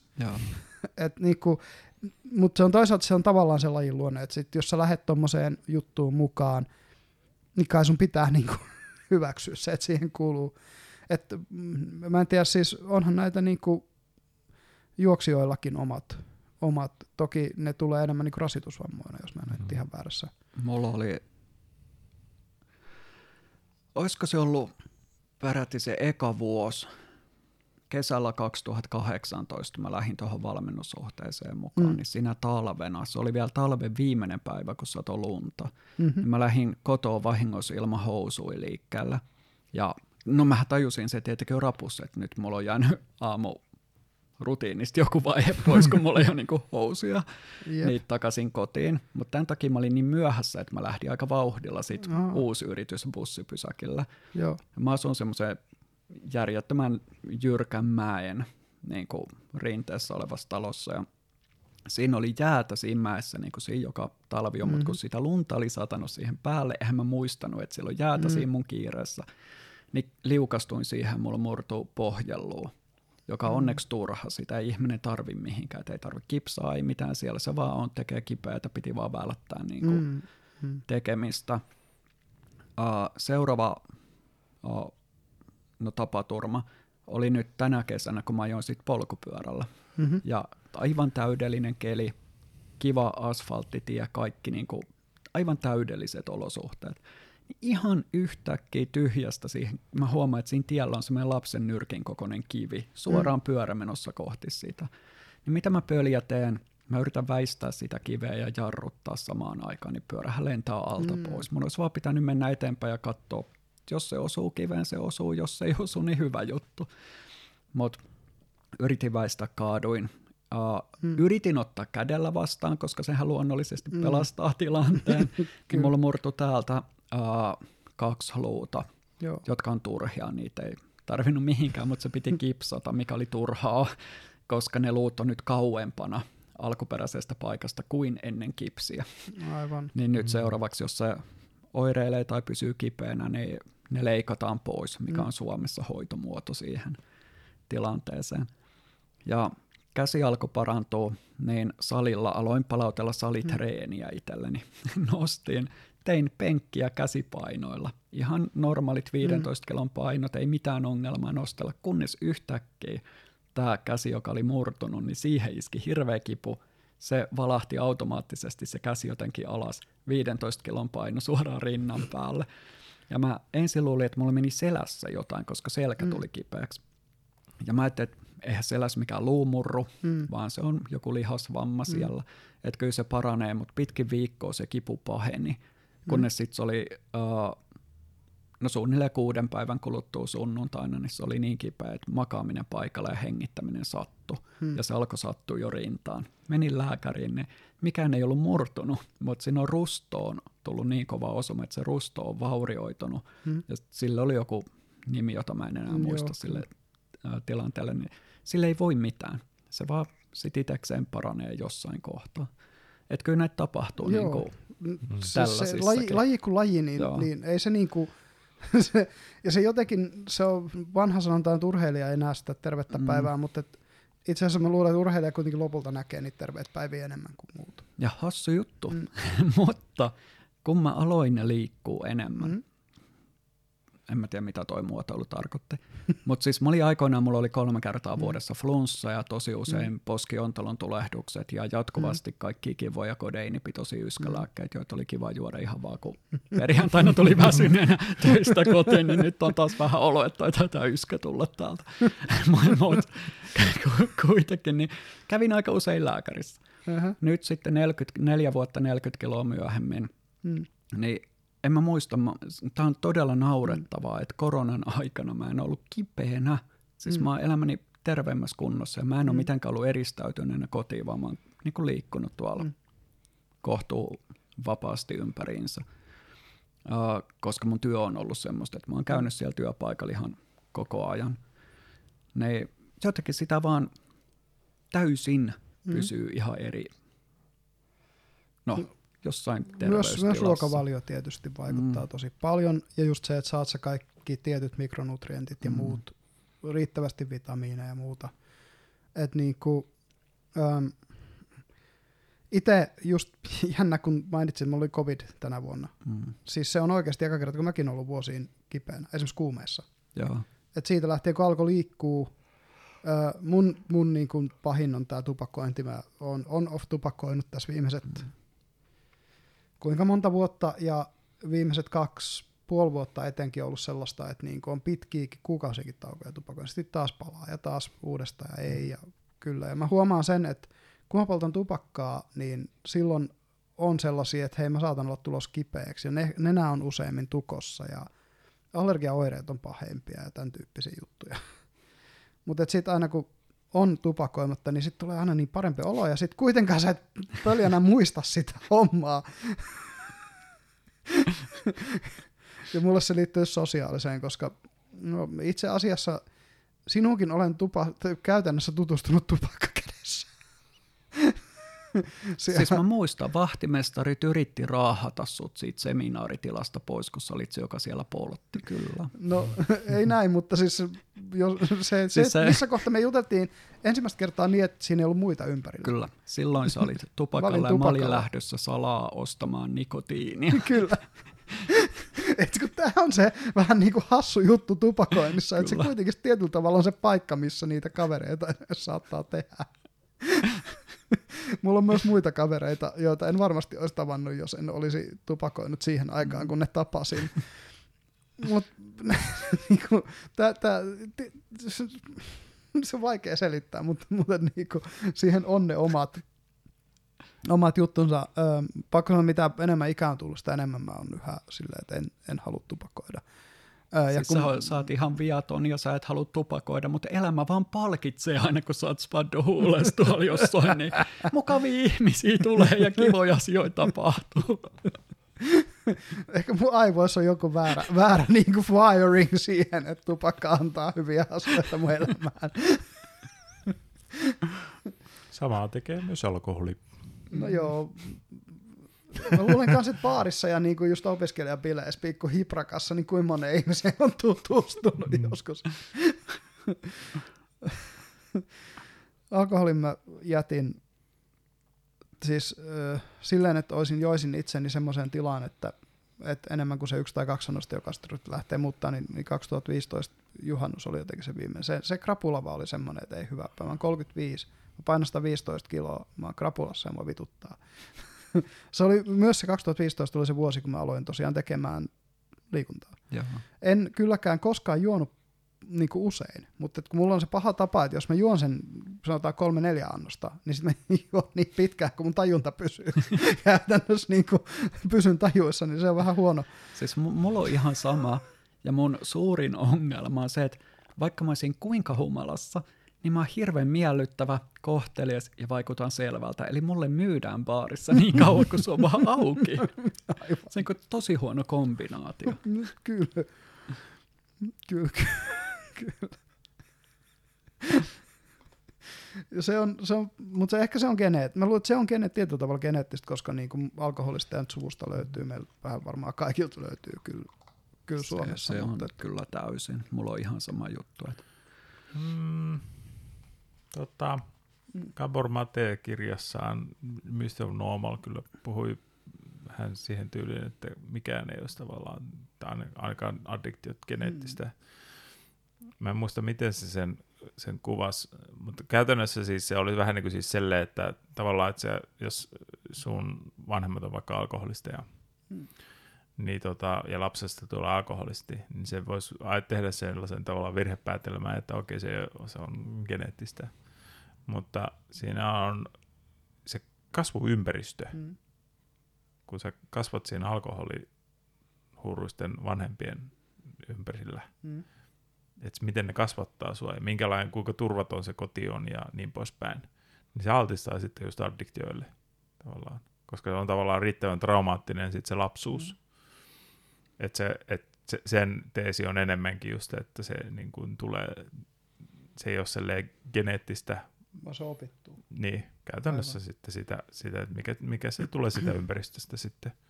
Työttömyys periytyy, koulutustaso periytyy tosi voimakkaasti. Eihän mm. me niistäkään sanota, että tuo työttömyys on geneettinen ongelma. Mm. Se on ihan totta. Tää, kun sitähän on, on tämä just kanssa, että niinku geni, geenithän toimii myös niin, että tota, nehän ää, aktivoituu tai ei aktivoidu. Mm.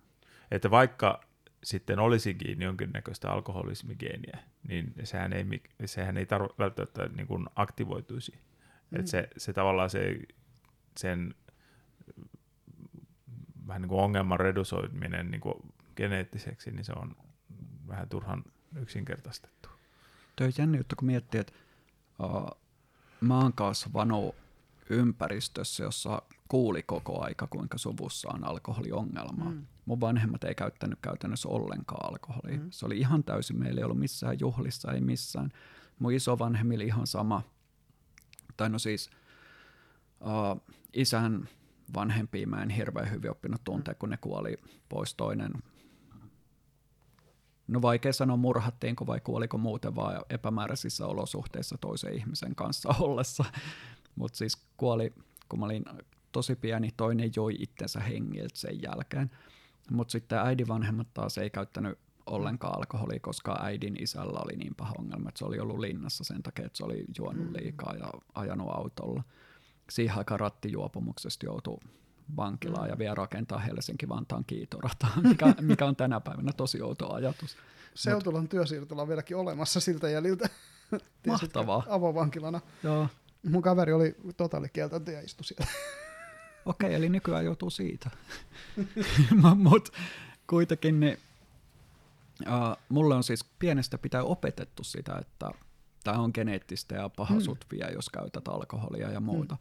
Ei saa koskea vahingossakaan paha juoma, aikuisten juttu, et kokeile. Mm. No sit kun musta tuli täysikäinen, mitä mä teen, mä ostaa viinaa. Mm. Ja se oli kois uusi maailma auennut mulle. Mm. Musta oli paljon itsevarmempi, mä uskalsin puhua mm. ihmisille, mä ehkä jopa pidin itsestäni, mitä mm. mä en mm. Lapsena, siis mä oon, mulla on tosi haastavat kasvuolosuhteet mm. ollut ja mä oon vihannut itteni. Ja ekan kerran mä oon miettinyt itsemurhaa lasten tokalla, mikä ei ole tervettä ollenkaan. Se ei ole kovin tervettä, ei. joo. Ja uh, niin pointti oli se, että alkoholi tuntui tosi mm. hyvältä. No totta kai mä aloin juoda sitä. Mulla oli muutama mm. vuosi, josta mä en ole hirveän ylpeä ja elämä olisi voinut ottaa ihan eri suunnankin mm. silloin. Mm. Niin onko se oikeasti ollut geneettistä vai onko vaan se mun traumaattinen lapsuushistoria mm. ja sitten se opetus siitä, että sä muuten oot sit niitä, että kun sä alat juoda, niin sä et pysty lopettamaan, mun ei tarvikaan mm. lopettaa. Niin, niin. Koska, se on koska kysymys. sä et edes pystyisi mm. lopettaa kuitenkaan, niin. miksi se yrittää. Joo, se on hyvä kysymys siis, ja mä läträsin alkoholin kanssa, kun mä olin itse itse siis me ollaan molemmat Lappeenrannassa ollut teekkareina. Ja oliko se vielä niin, että sä aloitit just siinä vuonna, kun mä vaihdoin sitten Kuopion yliopistoon? 2002 mä aloitin. Ei sä aloitit, vuot, mä oon vuosi oltu yhtä aikaa Lappeenrannan korkeakoulussa. Ähm, tota, Mutta joo, siis itse läträsin sitten teekkarina, koska mä olin ollut siihen asti käytännössä täysin absoluutisti. Mä tuun taas perheestä, jossa on alkoholismia, joten mulle se oli semmoinen, että mä en tuohon koske. Mutta sitten meni eka parisuude poikki, joka aiheutti sen, että piti jotenkin lääkitettänsä.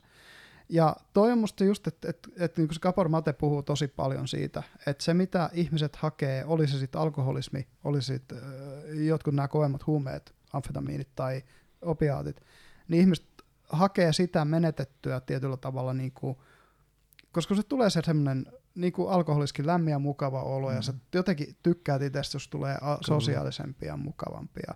Se vie sen, sen niin kuin trauman sinne jonnekin taka-alalle, mikä sua siinä niin kuin haittaa.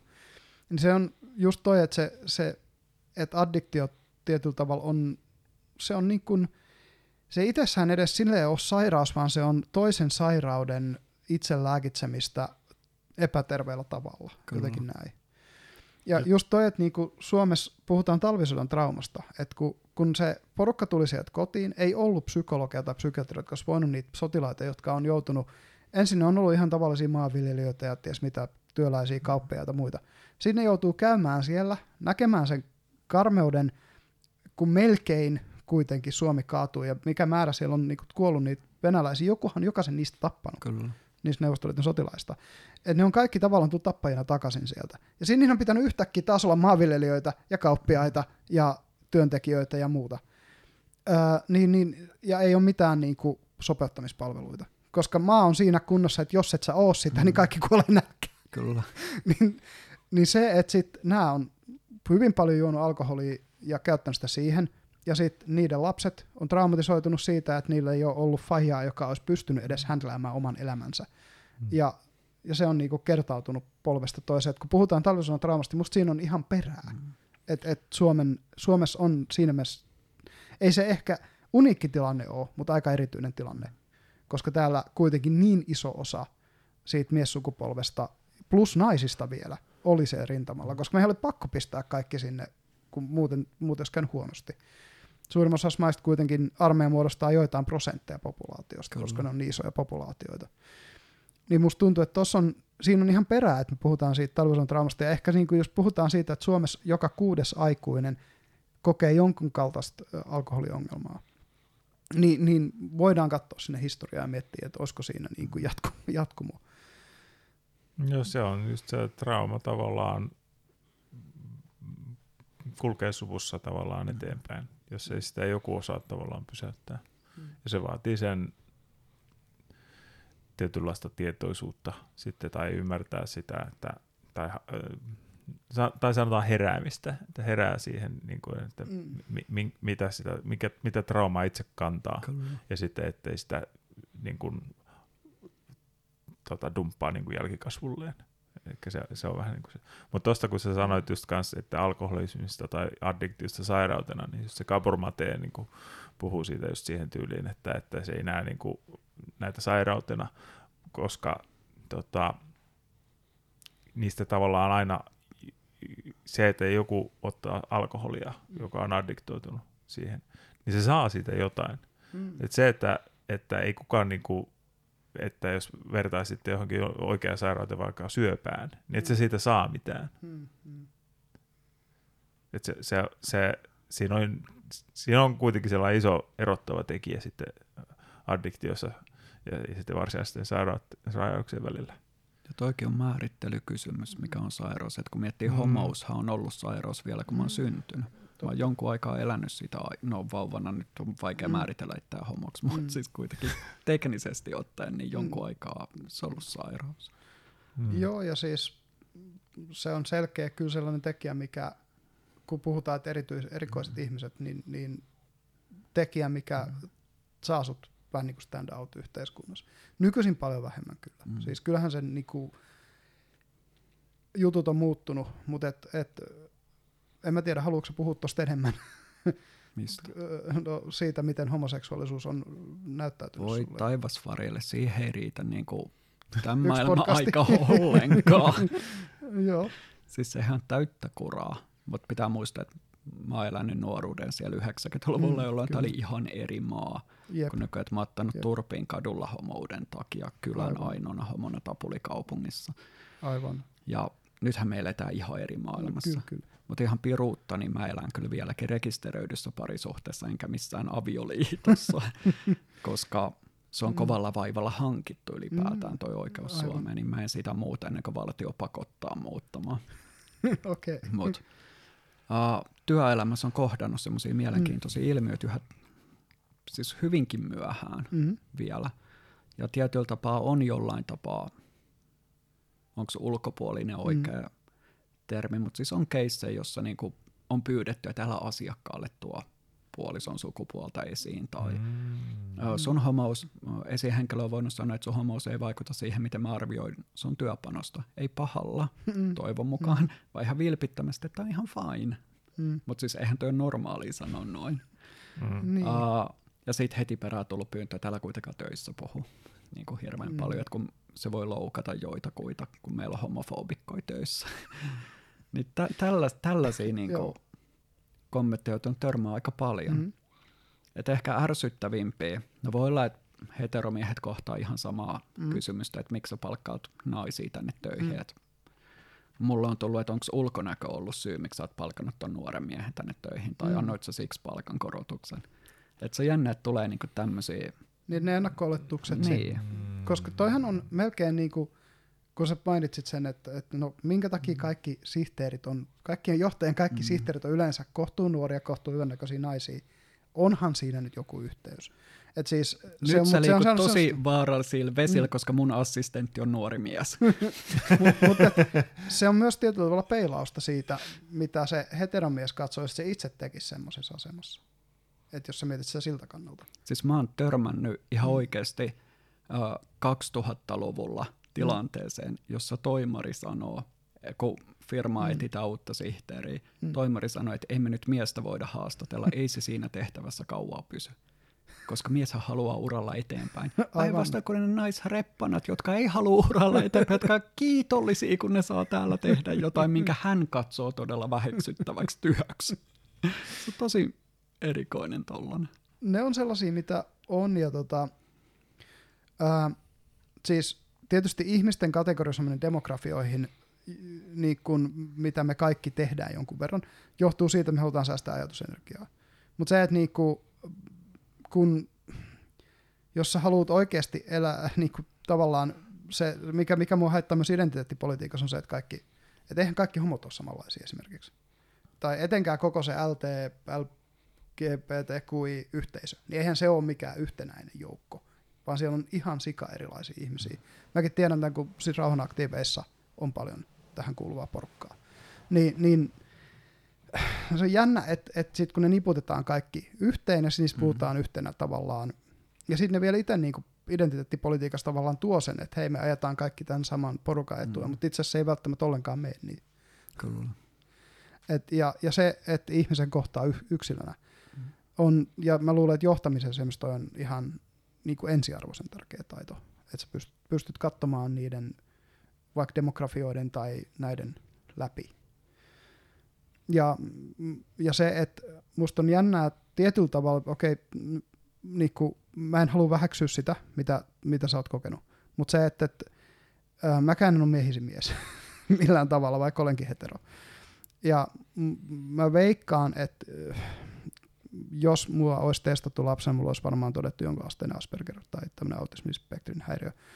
Öö, sitten oletan, että, että mulla ei sitä ole niin kuin aikuisella, mutta että niin kuin se, että mä oon ollut erilainen kuitenkin. Öö, ja ihan jo se, että olen, olet pienessä kaupungissa ainut poika, joka haluaa oppitunnilla oppia, kun kaikki muut haluaa kotiin. niin siis se on tosi, tosi monta syytä, missä voit joutua syrjityksi saada turpaas. Kyllä. Että ei siinä niinku mitään. Ja, ja kun itse olen aika individuaalinen ihminen ja lähden siis, mä oon miettinyt että ihan viime päivinä, että kun katsoo kaikki ihmisiä maailmassa, ihan niin kuin kun kadulla tulee porukka vasta niitä silmiä. Se jotenkin niin kuin näet niiden silmistä, että mitä ristiä ne kantaa. Tai se, ei, että mitä ristiä, mutta että jotenkin, että ne kaikki kantaa sitä omaa ristiään. Ja kaikki luulee, että ne pystyy näyttelemään, että ne ei kantaisi sitä omaa ristiään. Mutta me kaikki kärsitään. Mm. Tavalla tai toisella, syystä tai toisesta. Ja mun mielestä se, että me ei edes puhuta siitä kärsimyksestä avoimesti, että mitä me on jouduttu kohtaa meidän syistä, niin me ei ymmärretä toisiamme ja toistemme kärsimystä myöskään sen takia. Mä otan tämän krist- tosi kristillisellä kielellä, koska se on mulle luontainen tapa miettiä mm. tätä asiaa. Mutta ymmärrät varmaan, jos mä sanon, että kaikki kantaa omaa ristiä, mitä se tarkoittaa. No, tämä on se, kun puhuttiin, että länsimainen kulttuuri osaisit siellä baarissa käyttäytyä, niin osaat ymmärtää nämä arkitypaaliset ilmaisut, mitkä tähän meidän kulttuuriin Kyllä. liittyy. Siis toi ihan jännä just toi, että yksilön kohtaaminen, koska kaikkihan haluaa tulla nähdyksi ja kuulluksi työpaikalla. Mm. Ja sitä varten ihmiset on valmiita maksamaan omalla työllään esihenkilöiden liksaa, että on joku, joka näkee ja kuulee ja on tukena ja jeesin. Ja sitten taas jos miettii niin johtajan näkökulmaa, niin toi tulee tosi vahvasti jo siinä, että miten saadaan se jengi pelaamaan yhteen. Mm. Kun jotakuta motivoi raha. Siis joku on ihan vilpittömästi töissä mm. sen takia, että hän haluaa tienata ihan hitokseen. Hän haluaa tehdä hyvää duunia saadakseen lisää rahaa. Mm. Ja se on se luokkaa viidesosa ihmisiä, 19 pinnaa ihmisiä. Sitten on joku 50 pinnaa, joka määrittelee menestyksen työelämässä, että he on päässyt sellaiseen tilanteeseen, että työelämä ja yksityiselämä on balanssissa. Mm. Että he pärjää niin hyvin, että he pystyvät tasapainottaa kaiken ja kaikki kulkee jotenkin harmoniassa keskenään. Siellä on sitten on ne ihmiset, jotka haluaa jonkun elämää suuremman niin kuin mm. se, se visio, mitä he haluavat parantaa maailmaa, tehdä siitä mm. paremman paikan. Että töistä pitää löytyä niitä niin kuin elementtejä. Kaikilla on ne omat motivaatiolähtökohdat, niin sehän ei silloin tarkoita, että nyt me kehitetään tämä firma yhteinen provisiojärjestelmä, sitä ajatellaan, että kaikki tekee innoissaan töitä, kun mm. on provikka palkata vaan kyllä se lähtee siitä, että tiedetään, mikä sitä yksilöä siellä motivoi mm. ja mikä auttaa häntä kasvamaan ja kehittyä niin asiantuntijana omassa työssään kuin mm. ihmisenäkin. Ja siihen kun pystyy vastaamaan, niin silloin sieltä alkaa syntyä todellisesti, niin se potentiaali alkaa tulla esiin sieltä tosi voimakkaasti. Ja se on mm. hirveän vaikeaa. Se ei mm. ole todellakaan helppoa homma. Mm. Ja noihan on toisaalta niin kuin lomittaisia. Siis selle, mm. että jos joku, se, se primäärisyy on vaikka se, jos se rahan tienaaminen, mm. niin kyllä nämä, nämä, just vaikka se, että niin sanotusti parantaa maailmaa, niin kyllä sekin niin kuin tavallaan sanotaan plussa, että, mm. että, että jos niin kuin parhaan rahan tekisi jossain hyvä, hyvän tekeväisyysjärjestön tota, leivissä, niin ei se ole sellainen, että ei mä tänne halua mennä, koska mä en halua parantaa maailmaa. Vähän vaan tiedota. Kyllä. Jee, mutta toisaalta se varmaan vaihtaisi siitä järjestöstä firmaa, jos palkka tuplaantuisi. Niin, joo. Vaikkei tai enää pääsisi yhtä paljon parantamaan maailmaa. Joo. Sitten taas se tyyppi, joka haluaa parantaa maailmaa, ei välttämättä edes ottaa sitä tupla liksaa, jos se, työ, jos se näkisi, että se työ itse asiassa on joku öljyyhtiön mm. tai jonkun tämmöisen ilmastoaktiiville varma, varmasti olisi esimerkiksi vaikea paikka. Ja, ja tota, just tuo elämää suurempi visio kuulostaa tutulta itselleni. Mutta en silti pistäisi pahakseni palkkakorosta Ihan koska tahansa, kiitos, antakaa lisää. Tämän, tämän voitaisiin tänään klipata ja lähettää johdolle. Kyllä. Toiminnan johtaja saa sähköpostia. ai, ai. Tässä pieni vinkki. Huhhuh. Olisikohan meillä yhden il- perjantai-illan tota, niin keskustelut paketissa vähitellen, mitä te luulette? onko Lennillä jotain, millä haluat tyhjentää vielä pajatsoa? Niitäkään ei kyllä enää ole. Vai onko pajatsoja olemassa vielä? Enää ehkä niin kuin... Museokäytössä tai... tai, tai niin siis jotkut pitää niitä kai vähän niin kuin nostalgiasyistä Joo. vielä. Joo. Mutta ei, ei varmaan kyllä siinä mielessä, kun, kun niitä on ennen ollut. Um, mutta mun haluan kysyä sinulta yhden kysymyksen, minkä mä kysyn kaikilta meidän vierailta ja itse asiassa 42. Kysyn, kysyn vaikka missä. se ei ole toi. mä luulen, että se ei ole toi. Mä, toki voi olla, että se on, sun vastaus on silti toi, mutta mä kysyn, että mikä sulle tuo toivoa tulevaisuutta? Onko se se 42? siis tohon tekisi mieli sanoa 04200 kerava. jätän sanomatta. Ja varmaan se, että aina on selvitty. Hmm. siis ihmislaji on selvinnyt aina, Mm. niin se tarkoittaa, että vaikka yksilö ei aina selviä, niin Mm. kyllä kaikki muut selviää ja elämä jatkuu. Ehkä se on hyvä loppukaneetti tähän. Kiitos, että olit meidän Kiitos. vieraana. Joo, kiitos. Toivomme, että meidän katsojat ja kuulijat on nauttineet tästä matkasta taas meidän kanssa tänne mustan aukon äärelle.